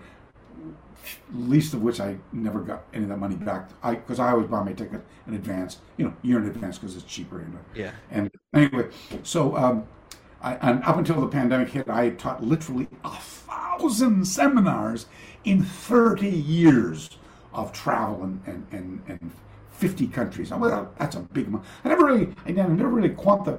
What do you do when there's a pandemic? Things to do. I said, okay, let me go through all my history and let me let me count. And of course, I would, if I went away somewhere, say to Europe, but I was going to be there for three months. And when I let's say I go to Bologna, I'm in in, uh, in Italy. If I give a lecture on a Friday night and a, a seminar all day Saturday and a half a seminar on Sunday, I count that as three seminars, by the way. You know, because so, I taught Friday, I taught Saturday, different groups, and on Sunday. Right? So anyway, thousand seminars. I thought, and people would ask me, my God, he said, that's a lot. I said, yeah, that's a lot of seminars. But I said it was a lot of fun. You know, it was a, it was, and and and it was. Don't get me wrong. It was a, it became a business as well. You know, I mean, you know, I mean, if if I'm going to then leave teaching at the college, which I had a, a good a good stipend, you know, teaching at the college, and uh, and and I was going to say, hey, honey, I'm not going to go nine to five on you know doing whatever it is I do. Uh, we're going to take a big chance here, and we're going to teach seminars. We're going to make money for it. You know, there's there's no guarantee. There's no guarantee that says you know you're going to make fifty thousand quid, hundred thousand quid, three hundred thousand quid. There's no guarantee for that, right? So and and I and I, I looked into the past and you know back in my day of looking at seminar instructors, you know, guys at Kanazawa and people like that you know, like the the the the, the, duration, the, the longevity of somebody taking job might not last very long. Maybe one year, maybe two. You know, two years was about maximum. You know, yeah. guys they were like uh, they were like uh, you know meteors that shot up and then they shot down, and five years later nobody knew their name to everything. I lasted for thirty three decades. And to t- tell you the truth, the end uh, before the pandemic, I was busier than ever. To tell you the truth, and somebody said, "Why? Why were your seminars so uh, popular? Why were they so well attended? Why did you teach so? I would go London, for example. London alone. I had like a dozen seminar sponsors just in London alone, and and and you're teaching Monday night, Tuesday night, Wednesday night, seventy people showing up. You know, in, in Watford. I was oh Jesus, you know. Uh, London downtown, Piccadilly, uh, 150 people show up, and I go, and they were not the same people from the other seminars, you know. That's just how many people were so anxious to learn back in the day. And and admittedly, little Shotokan, Shotokan Wado with the big with the big uh, followings. Yeah. And I said, well, you know, I said I think the magic ingredient for delivering a successful seminar always depended on what the host wanted. Uh, host wanted. I give you an example. I, I taught a seminar in uh, Bergen, Norway. Beautiful, beautiful Bergen. My God, it's so beautiful. If you, you fly down in a float plane, land on the fjord, it's such a beautiful place. Anyway, uh, I'm teaching up in a flume. Uh, in you know in the old in the war years, had uh, built uh, uh, tunnels in the mountains. You know now they call the flumes They they're they're you know offices and apartments and beautiful. You know, guy's got a dojo now, Shotokan. There's around 50 people in this particular seminar, and all from say five different styles. And I taught uh, Aragaki Seisan and its application. I taught the application. I always like teaching applications first in a two-person drill and then on the next day, you separate the two person drills, and I ask them to ritualize the solo composite into a template. And they go, oh my God, that's the, oh my God. And I said, let's piece them together into this geometry. And they go, oh my God, that's the kata. I go, yeah, well, you know, when you link together in a, in a, in a, know, a systemic uh, geometrical configuration, uh, the, the solar representation of the two person drills, you uh, end up with something greater than the sum total of its individual parts. That's what a kata is. It was meant to culminate what you should have learned in the two person practice in the first place. So I teach that way, right? Anyway, so then on Sunday afternoon, I go, wait, let's stop. We glue all the moves together now, and we're going to do the kata. And I go, yeah, good idea. And I said, you know, there was, I should say, some people from Shotokan, Shito, Wado, Goju, and Kyokushin, right? So I said, let's do it style by style. So let's do the Shotokan people first. And I went, hey, okay, and I count up the numbers. You know, I, one is a template. You know, a template might have four moves. You know, one, two, three, four, why? I said, that's one, right? And so I count one, you do each template, right? So I watched him and I went, oh my God. I said, well, don't say anything. Jesus, don't say anything. Okay, uh, let's get the Kyokushinpei people. I went, oh my God. I watched them it. Oh my God. And then I watched the Shito-ryu people do it. I go, oh my God. And uh, and then and then I, another one. I don't. Oh my! What have I done for God's sake? You know, you know the you know the old you know the Chinese whispers uh, metaphor. You know that. Yeah. You know, yeah, you know, I would, or, or, or, or better still, the physical version. Uh, Ten people lined up, everybody's facing Yeah. that way. I get the back, I turn around, and I go. I do some physical movement, right? And he turns around, teaches the next guy. And by the time he gets to the tenth guy, he's going to show the first guy. It's completely different, right? That's what I was watching unfold in just two days with my cot, and I was going, "Oh my god!" But it opened up the door for a very, very fascinating. Anyway, so obviously, the, sorry, you know how you do anything is how you do everything. So the the the point here is this: is that of course, what was I expecting? You know, I want to step into sliding, vibrant dynamics, uh, you know, explosive energy, and then a flow into the next move. And I, you don't get that from Shotokan. You know, the Goju guys were they were okay. The Shito guys were very, very pretty, but you know, everything was, you know, and, I'm like, and the Kyokushin guy, just, you know, kata's not their specialty, right? I'm going, oh my god, and I thought to myself, oh yeah. So I said, no, but what, what the the good part of that lesson for me was, can you imagine? These guys were all black belts, by the way. So in other words, they were all experienced, and I am teaching them in the say the 20th century. So this, you know, back in the day, and you know, this in the 90s, and uh, and so I mean, we're all up to date on this. And I, if I say do this, they all know what to do. They were all doing it differently. So they were doing my kata according to their dynamics of their style, and I had not, I had not, uh, I had not. Um, planned for that you know what i mean i, had, I hadn't planned to see the goju version of my kata type of thing right and I said, you know, that's another thing about styles is the focus is so much on cosmetic appearance rather than functionality. So that's why, and that's another reason why I'm so adamant about these habitual acts of physical violence contexts in theory and the two-person scenario-driven representation is because if you take the contextual premise to use it as your context, and then you use these templated, timeless application practices against it, you're going to see why that pretty, you know, thing's not going to work in reality. And that you have to measure for all these other, all this stuff happening. And, and the stuff that happens has to be effectively negotiated, or you're not going to be able to successfully negotiate that particular act of violence. And that's all taken under consideration the way that this, it's configured. So I thought, oh my goodness, you know. so so when you're teaching a seminar, I can't be too um, dictatorial with regards to the cosmetic appearance because that might ruffle a few feathers. Anyway, the point is, in the afternoon part of uh, of the of the um, uh, Sunday, I said, "Where's the German guys?" He goes, "Which one?" The Shotokan guys. He goes, "Oh, they didn't come back." I said, "Why not?" Yeah, he said, no, the Shokan people never came back. I said, why is that? He goes, he goes, well, he said, the guy was a little bit, he actually wanted a refund, you know. And I went, a refund for what? He goes, well, he said, he said, he, you know, they're, they're, they're straight up and down JK Shotokan. And he said, there's no throws in karate. There's no joint locks, you know. And I said to him, I said, didn't you give him, in those days it was all fax, you know. I said, I faxed you the, uh, you know, uh, in you know, in uh, in Funakoshi's 1922. well, 1922 was line drawings by the Yeah. artist Kosugi, but in the in the 19 after the Kanto earthquake and the book was republished under a different name, Goshin Karate Goshin Jitsu, there were actually photographs, and you can see Funakoshi picking people up and throwing them. Yeah. These- There's seven techniques, and, and those, those are the seven techniques I taught, by the way, on, on that particular river. And he goes, oh, I forgot to give it to went, So anyway, and long story short, he, he, he then sent the, the things, and the guy came back and he wrote a letter to me and apologized. Oh my God, he said, you know, he said, I've been practicing Shotokan karate for 25 years. He said, I never saw the stuff you're teaching before. He said, it was Wow. fascinating. I, I get a lot of compliments like, but anyway, so going back to what makes a successful seminar, I said, you know, often it's like, you know, kind of an entertainment, it's like a, it's like an entertainment hour, an entertainment show, you know.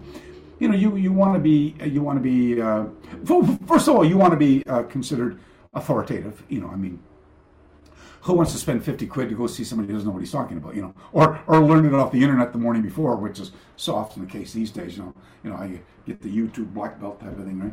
And so, so you, you would like to know that whoever is being brought in uh, is, is, is, a, is a recognized authority. And, and, and, you know, maybe even more co- compounded if they have, you know, publications to their credit or, they have some competitive uh, background as a champion or something, or travel as a researcher. Th- those things are all very important to build credibility, right? And then, of course, uh, uh, one's ability to. I mean, I know some really, really remarkable karate, well, not just, but martial artists of all kinds of. Jesus, they couldn't teach uh, if their life depended on it, you know. How come I fucking told him five fucking times? Why isn't he doing it the right way? Yes, well, you know, a little bit of patience would help. And if everybody was as good as you, we wouldn't need a seminar teacher in the first place, you know. And so, you know, there's that as well. So, and so, you know, and then of course, you know, making a connection with folks as well, you know.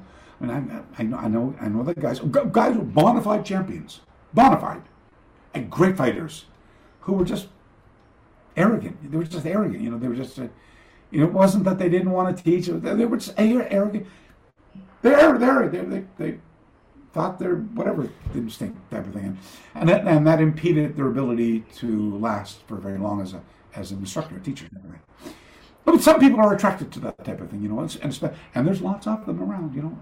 They they need that, you know, that, that military type commander uh, mentality, you know, to follow that type of thing. Right? There's that. That's not me, by the way. And um, I used to make the joke. I said, "Hey, I can bring a tape recorder if you want, and put it up on the wall, turn it on. I'll come back in an hour. You know, it'll give you a warm one, two, three, five hundred and nine. You know, and, and if you want repetitions, uh, you switch around. I, if you want, we start. I can warm up. We'll just do two hundred pushes right now, three hundred sit-ups. I'll get guy in the back. We'll run around the dojo for until you fall. You know, and then when you're exhausted, I'll teach you technique you feel happy that way. My seminars were more cerebral. You know, it was like I'm gonna, I'm gonna a, I'm gonna lecture. The first part of your seminar in the morning is gonna be a lecture. I'm going to tell you why it is I talk the way I do, uh, what I learned in order for me to command uh, the knowledge I have over this body of information, and why you too should, if of only only uh, the academic purposes, uh, listen to it to evaluate whether you think it's necessary or not. And if uh, the spirit moves you, then perhaps you might look into alternative, you know, the boombu, the you know, the academic, uh, the study, the philosophy, holistic, pedagogical, mechanical, principle, science part. And then if you want, you can stay in the ah, Achille part over here. So I always make sure there was a Achille, Achille part over here and the philosophical part over here, and and uh, partner up. I always made sure that when people partner up with each other. You know, you know, oh, go get a partner, let's go. I said, I never do that. I said, why don't you look around and, and find a partner that you might like to work with? And, introduce yourself, and we'll get started in five minutes, okay? Because you know, I mean, you know, you, you know, you get uh, Samson meets Goliath, you know, and and uh, you know, Jack Be Nimble is up against uh, Mary. Well, don't hurt me, you know, that type of thing, and you know, so so that was a very important part of that, and to make sure that everybody was having fun, you know. And best way to, uh, to do that is stop them every 20 minutes. Hey, everybody, just whoa. Uh, are you okay with the drills, everybody? Yeah, yeah. Any questions? Anybody know? Are you having fun? Yeah, I'm fun. let's go. You know, and so that that that constant uh, feedback of working with folks to make sure that you know they're okay. Nobody's getting hurt. Nobody's leaving. Nobody feels it. I taught a seminar. For, do you remember Nathan Johnson? No, I'm sorry, I don't. Barefoot Zen. Um, he taught it. He had a dojo over at Oxford, and uh, uh, he was from uh, Southampton originally, and um, absolutely great. I should look him. You, you actually, you know something? You should interview him. His name is Nathan Johnson. You look him up, you'll find him. He's written some barefoot Zen, uh, you know, and he used to be a Wing Chun practitioner who uh, uh, went back into karate and created some very, very fascinating uh, flow drills. By the way, based upon based upon sticky hands on. Now I don't know whatever happened to him, but uh, anyway, he hosted me for some. We became friends, and and uh, he hosted me for a seminar. And uh, he goes, "Oh yeah, I'm gonna, you're going to be teaching at Oxford University." And I'm, "Oh, oh, wow, great, very, very smart." And uh, he says, "You know, at, he says, you know, because you're a, you know, because you're a, you know, college lecturer, you're going to." I brought together my, my guy. You're going to be on Green Campus, which is the medical. I by the way, I didn't know what Green Campus was. I just said Oxford University. That's enough for me. Man. As a high school dropout, for God's sake, I'm going to Oxford University to teach the summer. That's pretty cool. And and uh, so Green Campus. I didn't know it was the medical uh, campus. And uh, and uh, uh, the first part, the, the, all the first day, first morning was just a sit down lecture hall overhead. I was just lecturing, you know, street clothes, lecturing, notes, talking. And those days were very big. Everybody was interested in neurological pathways of percussive impact, how to stimulate and sedate uh, neural uh, structures, and and I, that's one of my specialties. You know, especially being in ha- having done the Bubishi research and and modulating the course for tertiary level education and and and being in, in, the faculty of health sciences. I mean, that was my bread and butter stuff, you know. And I was talking basal ganglia, raphe nuclei, reticular activating, and Jesus, standing ovation. And one guy says, "Oh," he says, "My goodness, uh, Dr. McCarthy, where did you read? excuse me, where did you read for your dissertation?" I went, "What? What's that even mean?" I'm not a doctor. And he goes, the guy says, "Oh." Where did you do your understudy then? I said, Understudy for what? Nathan come and goes, he goes, just, he said, you know who died? I said, no, he said, oh, he said, these guys are all PhD candidates uh, in uh, ranging from medical science and philosophy to hands-on physicians. And I went, oh shit. he said, they think you're, they think you got a PhD in medicine. I went, oh.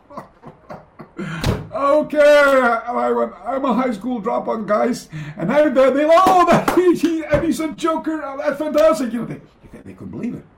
And then in the afternoon, it was all hands on. And when I got out on the floor, and we, you know, I was doing, you know, the guy bear hugs you, and you, you and you, you, you, great, you, you, you literally jump up on him. So now he's got to support your weight. You wrap your legs around him like a claw, and you take your thumb and you gouge it into one finger first, thumb right in the eye, and then and then the other one you, you fucking you you you pull his lip back. Make sure your finger's not bitten. And then when he's screaming, you headbutt him in the face. Make sure you hit the nose, you know. And, and they were, and I did, I, as we were doing the two person, I kept noticing people kept disappearing, you know. And then like uh, one, uh, less than one hour later, there was nobody left to teach. And Nathan, Nathan, Nathan comes back, and you can ask him this when you interview him. And he goes, and he goes, and he, goes, Sensei McCarthy, what happened? I said, I don't know. Everybody went. I think they were going to the bathroom. And nobody's come back. And he goes, what are you doing? I, showed him. He goes, oh my God. I thought you were going to do the, you know, pushing hands, your, you know, your sticky hand thing. I went, oh, but you never said that. He goes, I said, he goes, they're all pacifists. I went, he said, they're all members of the Buddhist club and the, they're pacifists. And I went, oh, jeez, I didn't know that. So, you know, I get this one standing ovation from PhD candidates in medical, uh, the medical field, who are overly impressed with this presentation and they're running away, escaping, escaping. We're never going back there again. He's crazy, you know. What a violent bugger he is, you know. So, anyway. Oh my god! That, oh my life! That must have been so strange. And oh those oh those lovely peace loving young people going, I can't possibly hurt people. But like Nathan this. Johnson, please look, look him up. Nathan Johnson. You, we you, absolutely will, yeah. Yeah. yeah. Oh my god! Do you know what? That is great person. Heck, that is a heck of a question to ask people. When did you ever go to a seminar and manage to inadvertently tell people something that they had no idea. Oh, oh, no, oh, listen, just before we go outside, I know we're with three hours. I, I think this is just the funniest thing in the world. Uh, two story, two two quick ones. Let me say. I want to tell you about a, a, a, lecture I gave. It was so boring, I fell asleep. Okay, now I'm going to, I'm going to tell you about that. But I, I, just want to tell you about this other one that also happened in in uh, Chris Rowan is a Goju. Uh, yeah, I Chris. Yeah. Chris used to be my uh, London representative back in the day, uh, and uh, until a, an incident happened, and uh, and so uh, I was teaching a seminar upstairs at Chris's dojo, and and two guys, and by the way, I had a representative over in Holland, and I told you about this judo guy whose name I just remember now. By anyway, so so I'm teaching a seminar, and, and Chris goes, "Hey, sensei." just two guys at the door want to see you. And I was like, I said, I'm in the middle of a seminar, man. You know, like, can you, uh, you know, he goes, oh no. He says, they're only here, Pastor. They, they saw your poster. They're, they're not here for the summer. They just want to say. And I okay. And by the way, the, the guy from Holland, his name is Richard Smolders. Okay, he was our uh, Dutch representative for quite a few, quite a few years. And um, um, God, I'm forgetting his name. I and I need the name to make this work. Okay, so it's a. Uh, I'm so silly. This is such a, and you know, I've used had this tattooed on my brain. Uh, just a minute. Don't worry about it. Ah, Alfred Bates. Alfred Bates. Sorry, Alfred Bates was the judo uh, master who taught at the Budo Kwai. Uh, Richard uh, uh, uh Bates, who was a student of the famous Japanese judo teacher who started the Budo Kwai. Okay? Anyway, so so it's so it's Alfred Bates and Richard Smolders. Those are the masters, right? And I, I was caught off guard, and I was, I was oh gosh, uh, okay, hey, everybody, come to attention, uh, please, uh, uh please, uh, give give your best for uh, Master Bates and Dick Smolders. Says, I introduced them, Master Bates, and so fast your dick is smoldering. I never, I never, you can't make this stuff up. I just was going, and everybody started British humor. I mean, you know, Benny Hill, that everybody's laughing. I'm going, what are you laughing at? These guys are real masters. And, it, and Chris said, you just said Master Bates and Dick Smolders. And I went, that's their names. And he goes, think about it again. Masturbate? Dick is smoldering. now. oh, oh they, and they, but, and they, got I mean, Jesus, Dick was in his mid 60s anyway, and Dutch not that that means that's a bad thing. That's a good thing. But I mean, you know, he's got several languages he speaks, and I said it out very quickly. Alfred Bates was already Jesus. He was already in his late eighties or something. Like that. But can you imagine? Hey, Dick Smolders, Master Bates. That was at one of my seminars, and that that's an issue. And uh, what was the other one I wanted to say? Oh, the, I gave a so I used to have a little group here in Australia that were extremely supportive of me when I first came here, and uh, we're we are still a really tight knit bunch of friends even to this day.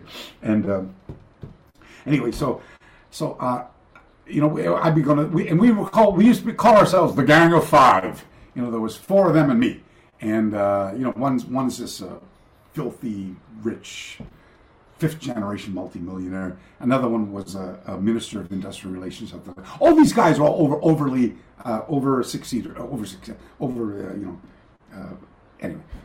Anyway, and, and adults and, and, nice guys and stuff like that. Anyway, so we we uh, wind up in this guy's property. A hundred thousand uh, acre ranch, and uh, he's a sheep in the sheep industry, and and, and so we've been out all day doing all these things. And we came at night I had this massive dinner that they catered, you know, this dinner, and and um, and then we're we I would like to retire to the drawing room with a cigar and a cognac, you know, which was exactly what we did. And I had in those days my lecturing skills were not not as good, you know.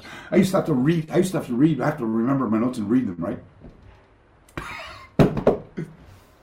so we're all bunkered down after a big beef meal, and um, having the cigar and the cognac. And, in 1864, the samurai, la la la la la, la la la, and la la.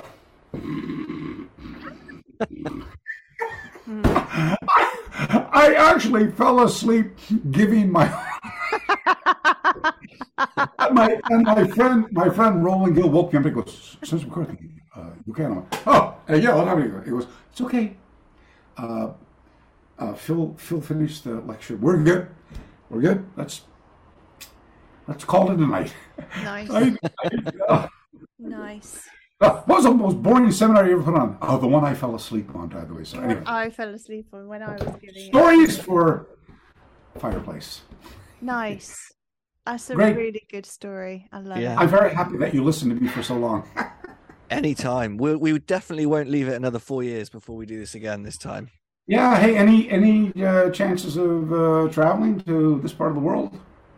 Oh, there's nothing. Well, I'd love to. There's nothing in the pipeline yet, but if if we ever do, then we will definitely. We, Look, we yeah. would.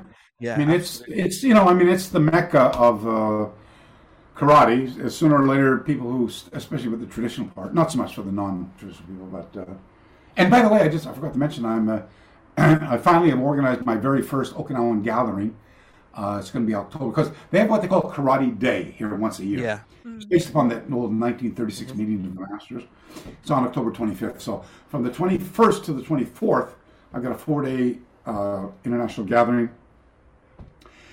I was wanting to bring hundreds of people together, which uh, no problem. I mean, I got 230 people very angry that they can't come, and I have 153 people who are really happy that they're. Uh, sorry, I got I got 53 people over the hundred who are really happy that they already paid the money that they can come.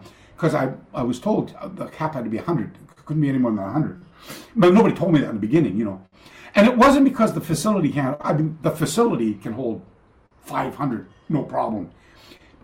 It's the, you know, when you bring a tour together, it's all the other stuff booking hotels, booking. Hello, yes, I'd like to make a reservation. Yes, how many, sir? 150.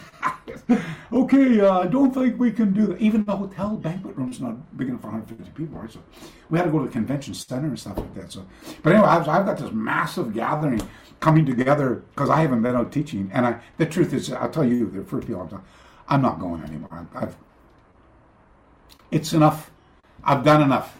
I'm enough. I there's nothing left to prove. You know, I don't I don't need to prove anything. I I I got enough money. I got enough taps on the backs and accolades. I'm, I'm happy. I'm, I'm happy. My job now is to help empower as many other people as I can who are interested in doing what we're doing. And if they are, great. And please, and one quick thing I was just uh, is I managed to finally find a way uh, to deliver my message without insulting everybody. I'm a master of insulting people.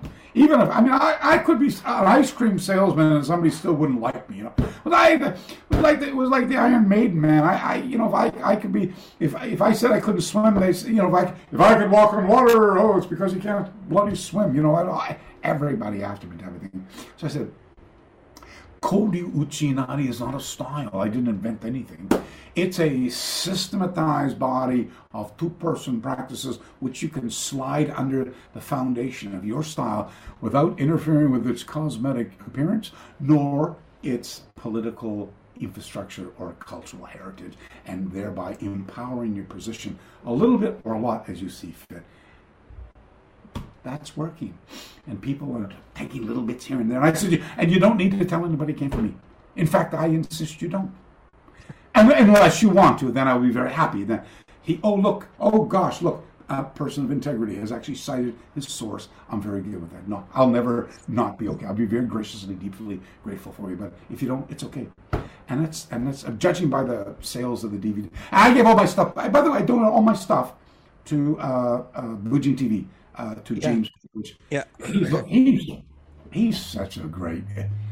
He's such a wonderful. I don't know if you met James. Uh, Yeah. He's another one you should interview. I, we've Oh we've, spoke- we've spoken to him, but we haven't interviewed him. He he actually grew up about twenty minutes from us. Yeah. Yeah. Oh, you're from that. He's he is, uh, and he's an, fluent in Japanese. Mm-hmm. Uh, married, lovely family. Uh, uh, wife is part of a very old, like a 300 year old uh, tradition of, of uh, recipes for uh, producing candy. You know, uh, lollies. You know. Uh, Oh wow. uh, yeah. Uh, oh, from the from the royal family, by the way. And uh, got his got his own dojo. Uh, here's a foreigner teaching karate here, you know. And great guy. He, he lends me his dojo whenever I need it. We got this great pack together.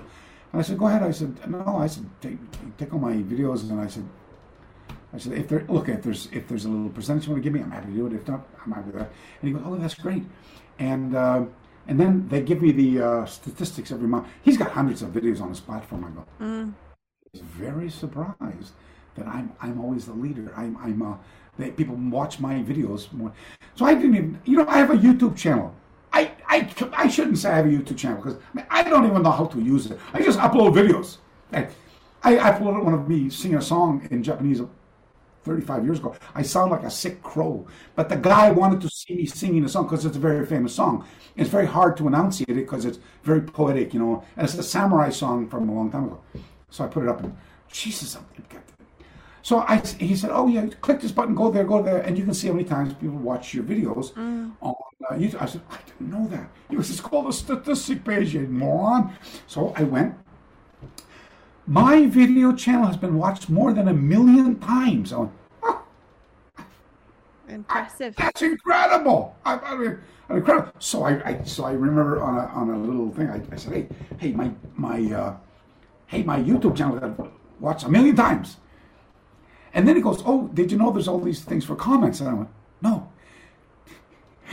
It was like thousands and thousands of comments, which have never been know. that authorize them. I never I didn't know that you're supposed to authorize them. I didn't even know they were there to tell you the truth. I used to have an did all that time. of stuff. I didn't even know it.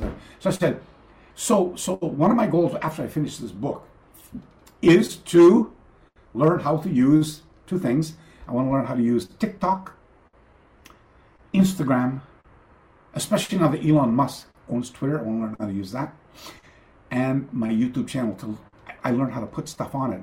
Oh, I have a blog too, by the way. It's called eBlogger. It's eBlogger. I tell you what, Patrick, make sure that um we get I'll get um ugh, I'll try and say all of that again.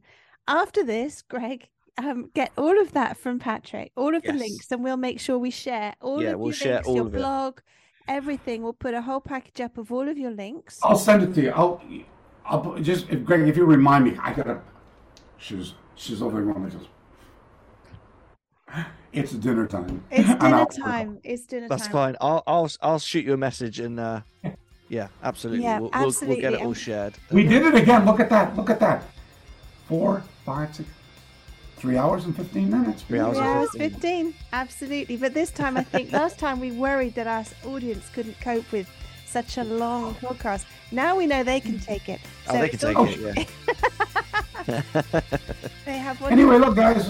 Uh, love you, miss you. Thank you very much for bringing me back again on the Thank show. you so much for coming back, and uh, we'll definitely do this again.